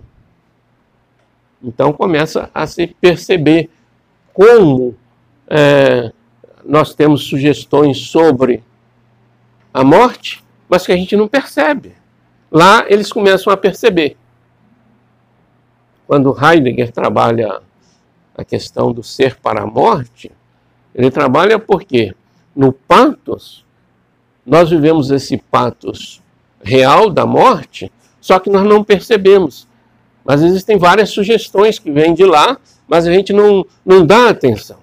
A gente só dá atenção quando há uma situação temporal que nos faz prestar atenção ali. Né?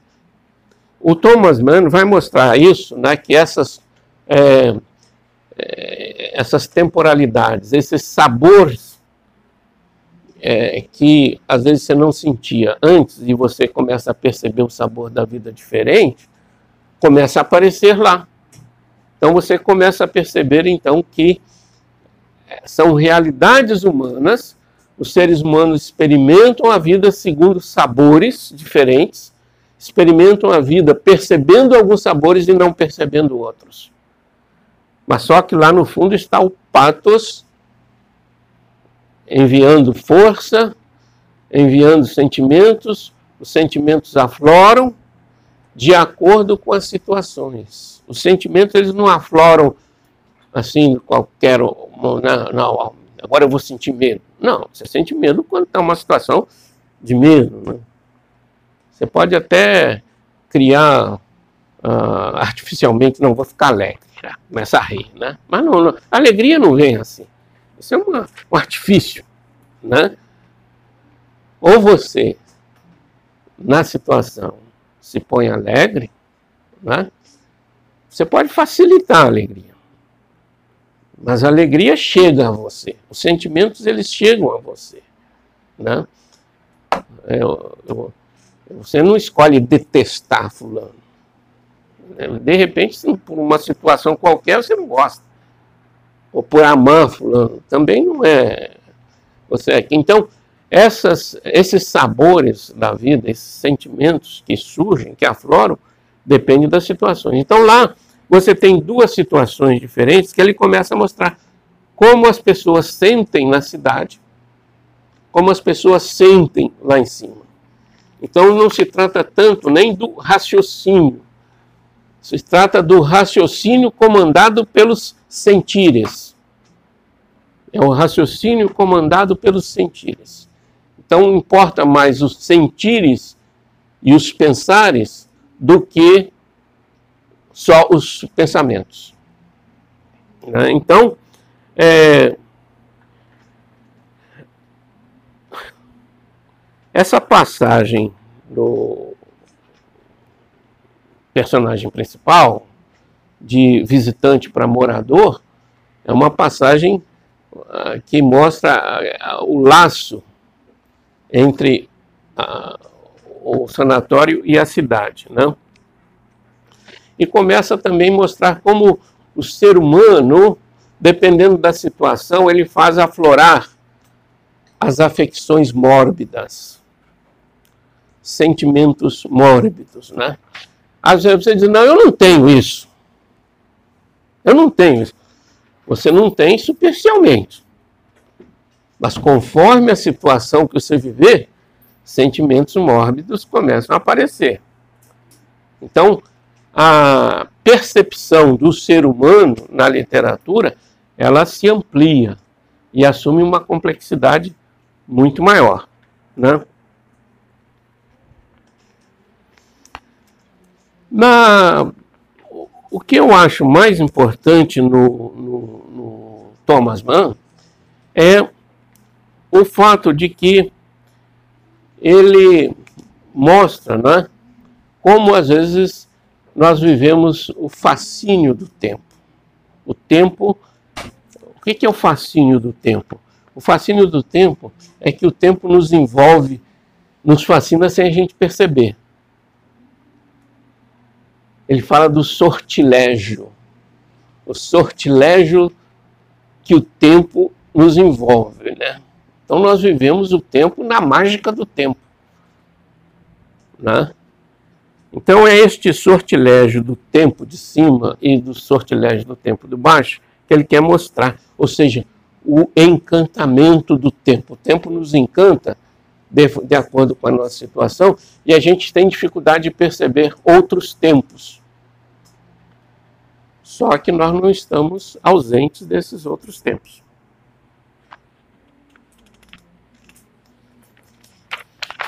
Bom, esse é o, assim, basicamente o, o, o trabalho do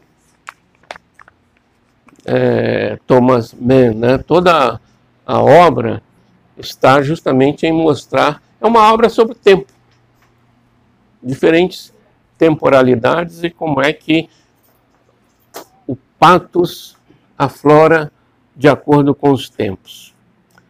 E o Proust?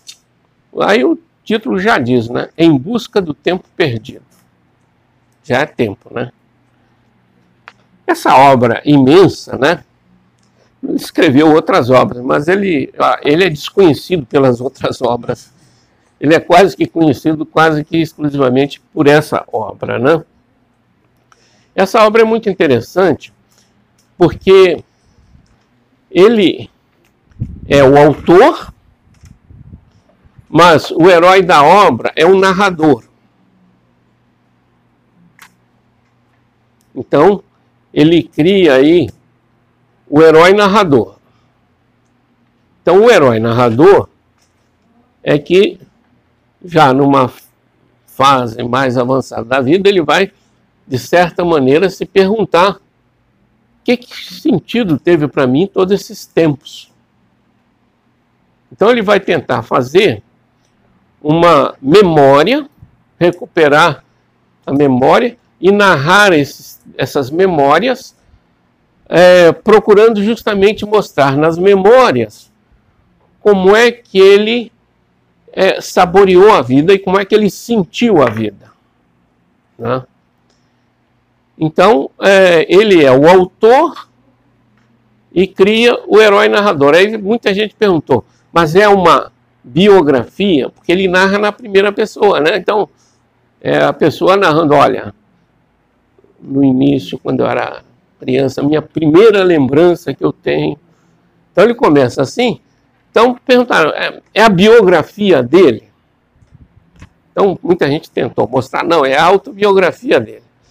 E muita gente mostrou que não. Hoje tem-se quase que por certo que não se trata de uma autobiografia. É uma espécie de autobiografia inventada. É uma autobiografia. Com, é, pode ser que tenha ali algumas partes que falem do autor mesmo, mas a obra como um todo é toda ela fictícia. É uma obra fictícia, né? E a, o, o Marcel Proust, ele dá a chave da obra no final. Então você tem que ler as 3 mil páginas para descobrir a chave de leitura da obra. Mas como já detectaram isso, o pessoal dá o um golpe no Proust, vai lá no fim para voltar. Porque não é, é ler tudo para depois. Você tem que ler tudo, chega lá, descobre a chave e lê tudo de novo. A, a questão do Proust, ela é uma questão literária, mas que envolve muita intimidade e a psicologia. É uma obra que muitos psicólogos é, gostam de ver, porque ele traz alguns traços e algumas considerações que faz pensar realmente na psicologia humana. Né? E a, surge a questão também do tempo como aquilo que passa, não volta mais. E a pergunta então do que, é a realidade. Né? Se a realidade é dada no tempo, o tempo passa e não volta mais, a realidade ela é fluida, então a realidade está se esvaindo. Né? Ah, e a questão também é que o tempo que passou, o tempo passou, o que nós temos dele são apenas fragmentos de memória. Então, o que resta do tempo para nós são pedacinhos de memória. O que, que você ah, pode fazer é juntar esses pedacinhos de memória para tentar fazer, mostrar o fio de sua vida. Então, ele vai tentar mostrar que a personagem, né, que é o narrador, é, tenta construir o fio da sua vida.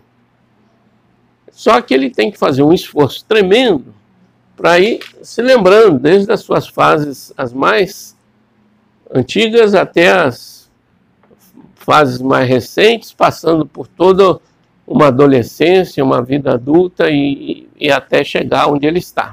Né? Então, tudo isso mostra também o seguinte: né? as fases da vida né, são objetos de percepções muito diferentes de mundo. Ah, isso acaba um pouco com a nossa ilusão de tempo, né?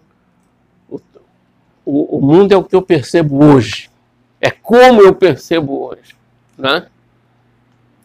Na verdade, nós temos diferentes modos de percepção do mundo e uh, é nessa variedade de percepções de mundo que, de certa maneira, eu posso tentar conseguir formar algum sentido, dar algum sentido. É, se eu pensar no sentido da vida só da vida adulta, o que, que eu estou dizendo? Eu estou dizendo que o que tem sentido é a vida adulta. A criança não tem sentido. Ou então, ser criança tem sentido para ser adulto, o que é um absurdo, né? Então, a criança, ela vive a vida com o seu tempo. Isso tem sentido. Que não é o mesmo sentido do adolescente que vive o seu tempo como adolescente que não é o mesmo sentido da vida adulta ou da vida já do idoso. Então, as fases da vida representam diferentes percepções de tempo. Diferentes percepções de tempo, né? O tempo na criança é muito mais mágico que no tempo adulto. O tempo adulto, ele é mais ilusório, mas a gente não percebe. A gente atribui mais realismo à nossa percepção, só que a gente não percebe o tempo que nos ilude. O tempo nos ilude muito. Ele não deixou de ser mágico, ele não deixou de ser ilusório. Né? Então, cada fase vive o seu tempo mágico. O tempo mágico não é só o da criança, embora a gente perceba lá as fantasias, o tempo mágico da criança, a nossa experiência de criança também. Ah, era muito mágico. Né? Hoje não é tão mágico. Né? Não é tão mágico porque eu, de certa maneira, vivo muito mais com a referência do cotidiano e não percebo tanto que o tempo é mágico. Mas a, tarefa do, do poeta e da literatura é justamente mostrar também que existe aí deformações do tempo. Em todas as fases existem deformações profundas do tempo. São deformações que o Merleau-Ponty chama de deformações coerentes. Não é diferente das deformações. O artista sempre pratica uma deformação coerente. O pintor é uma deformação do quadro, é, Deformação coerente é a base da, da filosofia da arte do André Malraux, que o Merleau-Ponty retoma para fundar toda a arte nesse princípio da deformação coerente. O que é a deformação coerente? A deformação coerente quer dizer que sempre se trata de uma alteração, de uma deformação, de uma refração, mas é coerente porque mantém ligação com o anterior. É uma deformação que não perde toda a sequência. Então, é uma deformação coerente. Quando a deformação se torna incoerente, aí você fica doente. A deformação incoerente é que nos leva para o consultório do psicólogo. Enquanto a deformação é coerente, nós estamos trabalhando na nossa possibilidade de se adaptar bem à vida social, à vida comum. Né? Com a deformação incoerente, aí você precisa de ajuda. Então, a, essas deformações coerentes e incoerentes aparecem muito no texto do Marcel Proust, né? É, a questão do Marcel Proust é muito também a questão da memória. A memória é, no ser humano é uma coisa impressionante, né? A nossa memória é muito maior do que aquilo que nós somos capazes de lembrar. Aquilo que nós lembramos na nossa memória são ilhas. O mar a gente não consegue ver, a gente não consegue lembrar. Por exemplo, o nosso corpo é uma vasta memória que a minha memória puramente cognitiva, não, não, a minha memória cognitiva não é a mesma da memória do corpo. Mas meu corpo tem as suas memórias. Né? Ele sabe o que gosta, o que não gosta, ele sabe o que é faz mal, o que não faz mal, né? Quando você come alguma coisa que faz mal, antes mesmo do efeito, ele já começa a reagir, porque ele tem memória. Então, a memória do corpo hoje é uma coisa já provada, não só na psicologia, mas na neurociência também. Então, existe a memória é, corporal. Né? A memória corporal é muito ampla. E a memória é, dessa área mais livre do ego, aquela memória que eu busco, né? essa memória ela na verdade é uma busca de algo numa amplitude que é, é muito maior. Então, é, a memória é uma coisa tão excepcional que quase tudo o que a gente é e faz está na memória. É uma coisa impressionante. Às vezes, é, você pensa que não se lembra mais de alguma coisa, né? Vem uma pessoa, te hipnotiza, aí vai lá, e você começa a falar do, do, do, quando você tinha 11 anos de idade, morando em tal lugar, na, na, naquela época, né? Isso quer dizer que a nossa memória tem uma riqueza e uma. É, as particularidades são guardadas são guardadas. Né? Então, a, a memória é um dos fatores humanos mais fundamentais. E o, tem a ver com o tempo. E o Marcel Proust, ele faz justamente esse exercício de memória. Né? O que, que ele consegue resgatar de lembrança? Eu, particularmente, eu acho que ele faz o seguinte exercício não é exatamente a biografia dele, mas ele procura nas memórias dele quando que foi, qual é a primeira memória que ele tem na memória cognitiva. O primeiro momento que ele se lembra, né? E ele transpõe isso para um outro, uma outra situação, um outro quadro, mas em, em analogia com o que ele viveu. Então, existe a questão da mimese. da analogia do que ele viveu com a obra literária que ele escreveu. Né? Então, essa questão da obra do, do Marcel Proust tem muito a ver realmente com essa memória. Eu acho que todos nós aqui já fizemos o exercício de ver qual é a nossa lembrança mais antiga. Não fizeram? Hein? Eu acho que vocês devem fazer e devem rememorar muitas coisas que vocês viveram, porque essa rememoração ela é terapêutica. Ela é terapêutica. Às vezes a gente não quer fazer nenhum exercício de memória e a gente não é, deixa né, de rememorar e de enfrentar as memórias difíceis, lembrar as memórias boas, o que, que realmente, qual a memória que me sustenta, qual a memória que me enfraquece. Tudo isso é, faz economia de psicólogo.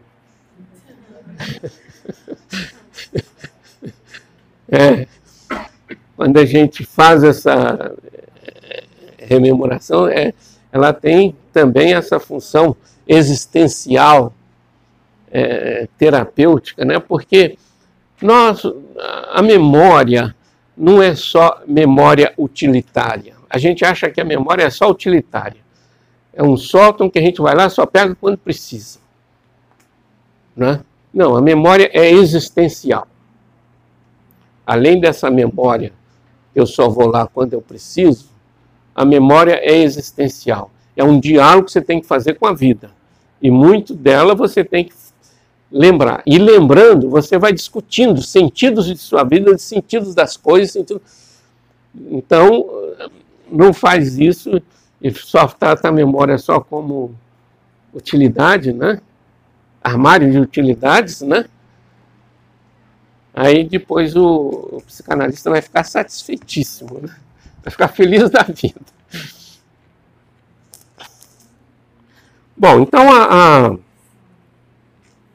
a questão do, do Marcel Proust né, é justamente essa questão de transformar o tempo perdido em um tempo não só rememorado, mas de certa maneira um modo de reviver o tempo. Porque essas memórias acabam sendo um modo de reviver. Aí a gente vê aquela questão de que reviver o tempo acaba mostrando que a criança que fomos ainda não saiu de nós. Não é? Freud percebeu isso muito claramente. Então, rememorar um pouco a criança que fomos é rememorar a gente mesmo. E, e reviver, e repensar, e redirecionar, às vezes, a situações traumáticas que eu não quero nem pensar, não quero lembrar, faço questão de esquecer. É um erro. Se você lembrar e redirecionar, dar um novo sentido, é muito mais terapêutico, é muito mais orientação existencial do que você dizer, não quero saber. Né? Então, essa literatura dele é uma literatura existencial. A característica do Marcel Proust é uma literatura mais existencial do que a Virginia Woolf, embora tenha todo aquele intimismo dela e tal, mais existencial que a do Thomas Mann, que é mais a situação das, das pessoas, a questão do tempo social vivido, né? Ah, então, o Proust é o exemplo mais da literatura e da memória existencial. Ele vai. Então ele começa a narrar, por exemplo, como foi importante para ele a experiência de comer aquelas bolachinhas chamadas madalenas. Madalenas, né? É Madalena em português, né? Em francês é Madalena, agora em português. O que, que é Madalena na bolachinha? Uma bolachinha. É? Madeleine. É, então, ah, ele lembra, né, com muita satisfação como veio um gosto fantástico para a vida quando ele descobriu as Madalenas. Então, diz que ele foi invadido do interior, de uma força, de uma alegria. Né? Então, ele sentia uma alegria de criança ali, mas uma alegria imensa, porque havia Madalenas. Porque a, a vida podia ter um sabor de Madalena. E a Madalena não é o sabor só da boca, é o sabor da vida, é o sabor que, da, que das pessoas que trouxeram. Então, tudo ali está existencialmente vivida a alegria que surgiu. Olha o patos aí. Surgiu a alegria, ele sente uma alegria imensa, isso vai marcar a vida dele. Olha, uma coisa tão assim é, é, comum, tão. É, e, e, no entanto, marca a vida. Né? Então, ah, essas, essas fases que marcam a vida são as fases que a gente tem que sempre lembrar. Quando a gente está fraco, pensando mal, pensa quando você foi marcado para viver forte. Né? Eu, eu já fiz esse exercício, né? As coisas estão muito. Mas aconteceu isso comigo. Que aquilo parece que faz retornar a força. Né? Ah, uma coisa de criança. Olha, mas aquela, aquele sentimento de alegria que invadiu a vida, né? ele ainda é possível, está aí. Né? Então, só o fato de reviver aquilo, de certa maneira, aponta para outros aspectos de hoje que a alegria pode se manifestar, invadir de novo a vida. É, aqui surge um ponto, e eu já vou terminar, que é o seguinte: essa redescoberta do tempo perdido, buscar o tempo perdido, na verdade, é uma busca de reapropriação. Né? Porque os tempos vividos passados, muitos deles foram apropriados. O que, que é apropriado? Apropriado não quer dizer posse. Apropriado quer dizer incluir no próprio. A, a, a, ideia de apropriação existencial não é a ideia de tomar posse. Hoje a, a palavra próprio passou a ter uma significação inadequada de apropriar-se das coisas dos outros.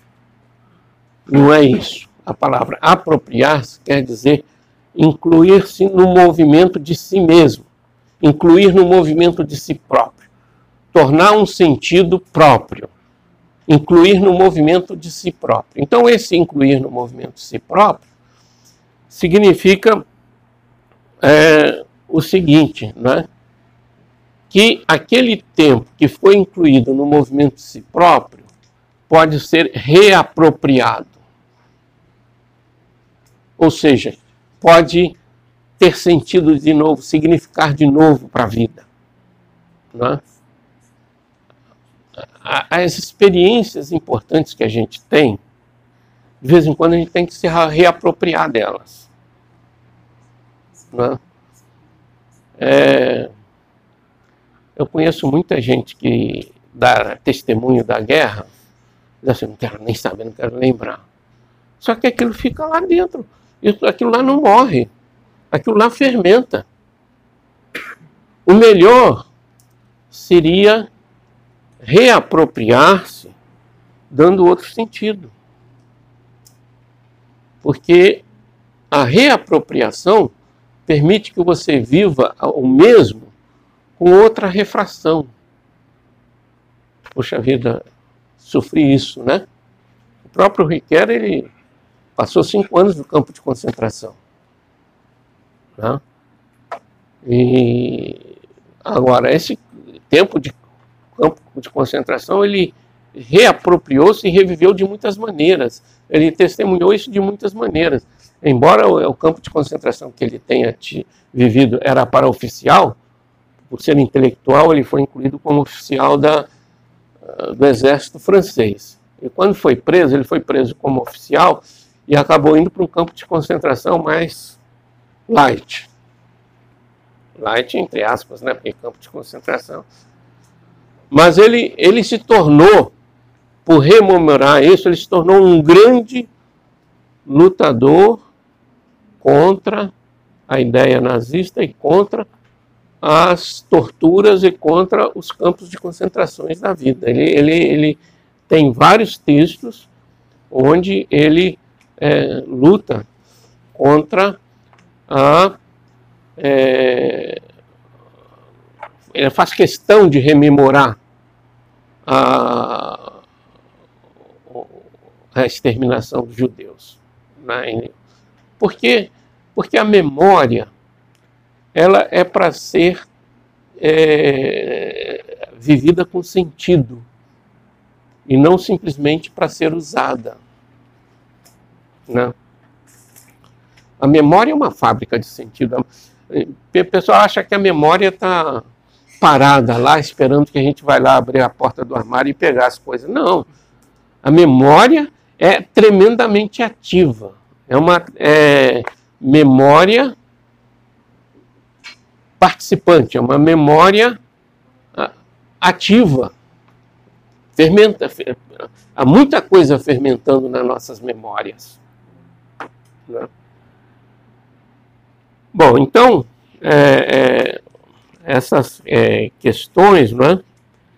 depois ele trata de mostrar né, como é que a leitura nos faz, de certa maneira, refigurar os sentidos das coisas e refigurar os mundos no qual nós vivemos. Né? Ele entra em uma discussão também com Bakhtin, né? sobre a polifonia, carnavalização, etc. Mas eu não vou entrar nessa coisa aí, porque eu acho que o essencial do Proust é, não dá para entrar em todos os detalhes assim da obra do Proust, é uma, é uma coisa imensa, né? Mas o essencial dele é reapropriação pela memória do tempo vivido. Esse é o resumo, né? Reapropriação da, pela memória do tempo vivido, dando, recobrando o sentido e repensando o sentido das coisas.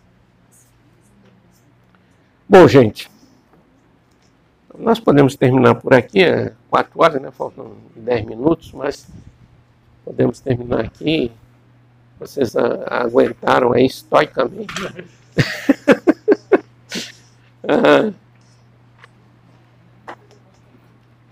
Mas essa questão da antropologia e da literatura tem muitas implicações para pedagogia. Eu não tratei aqui, mas muitas implicações poderiam ser tiradas para a pedagogia, muitas implicações para ciências da religião e muitas implicações para a psicologia. Né? eu vou dar uma aula para um grupo de psicólogos lá da Sobrap, né? Muito daquilo que eu vou usar é para mostrar é, algumas coisas que os psicólogos esquecem, né? vou tentar. É, não sou psicólogo, vou chegar lá e dizer, olha, tem isso aqui, eu, eu leio as obras, cadê isso aqui? Não está lá, cadê? Não está? Então vocês, olha, isso aqui, se vocês lembrarem disso aqui, vai ser muito bom para o trabalho de vocês. Então, tá bom, gente. Obrigado aí.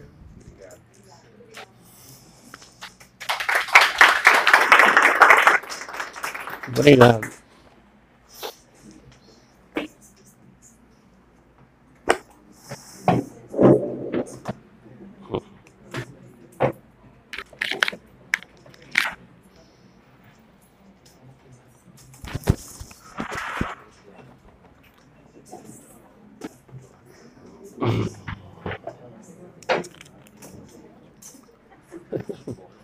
Obrigado.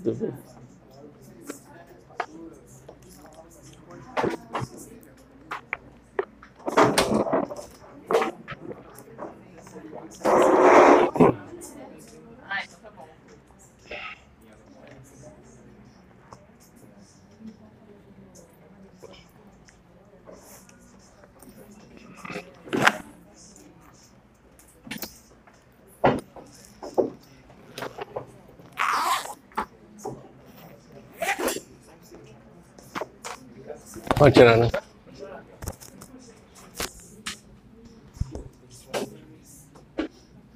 Eu acho que eu, eu me posicionei ali, ficou ruim, né, para Sérgio?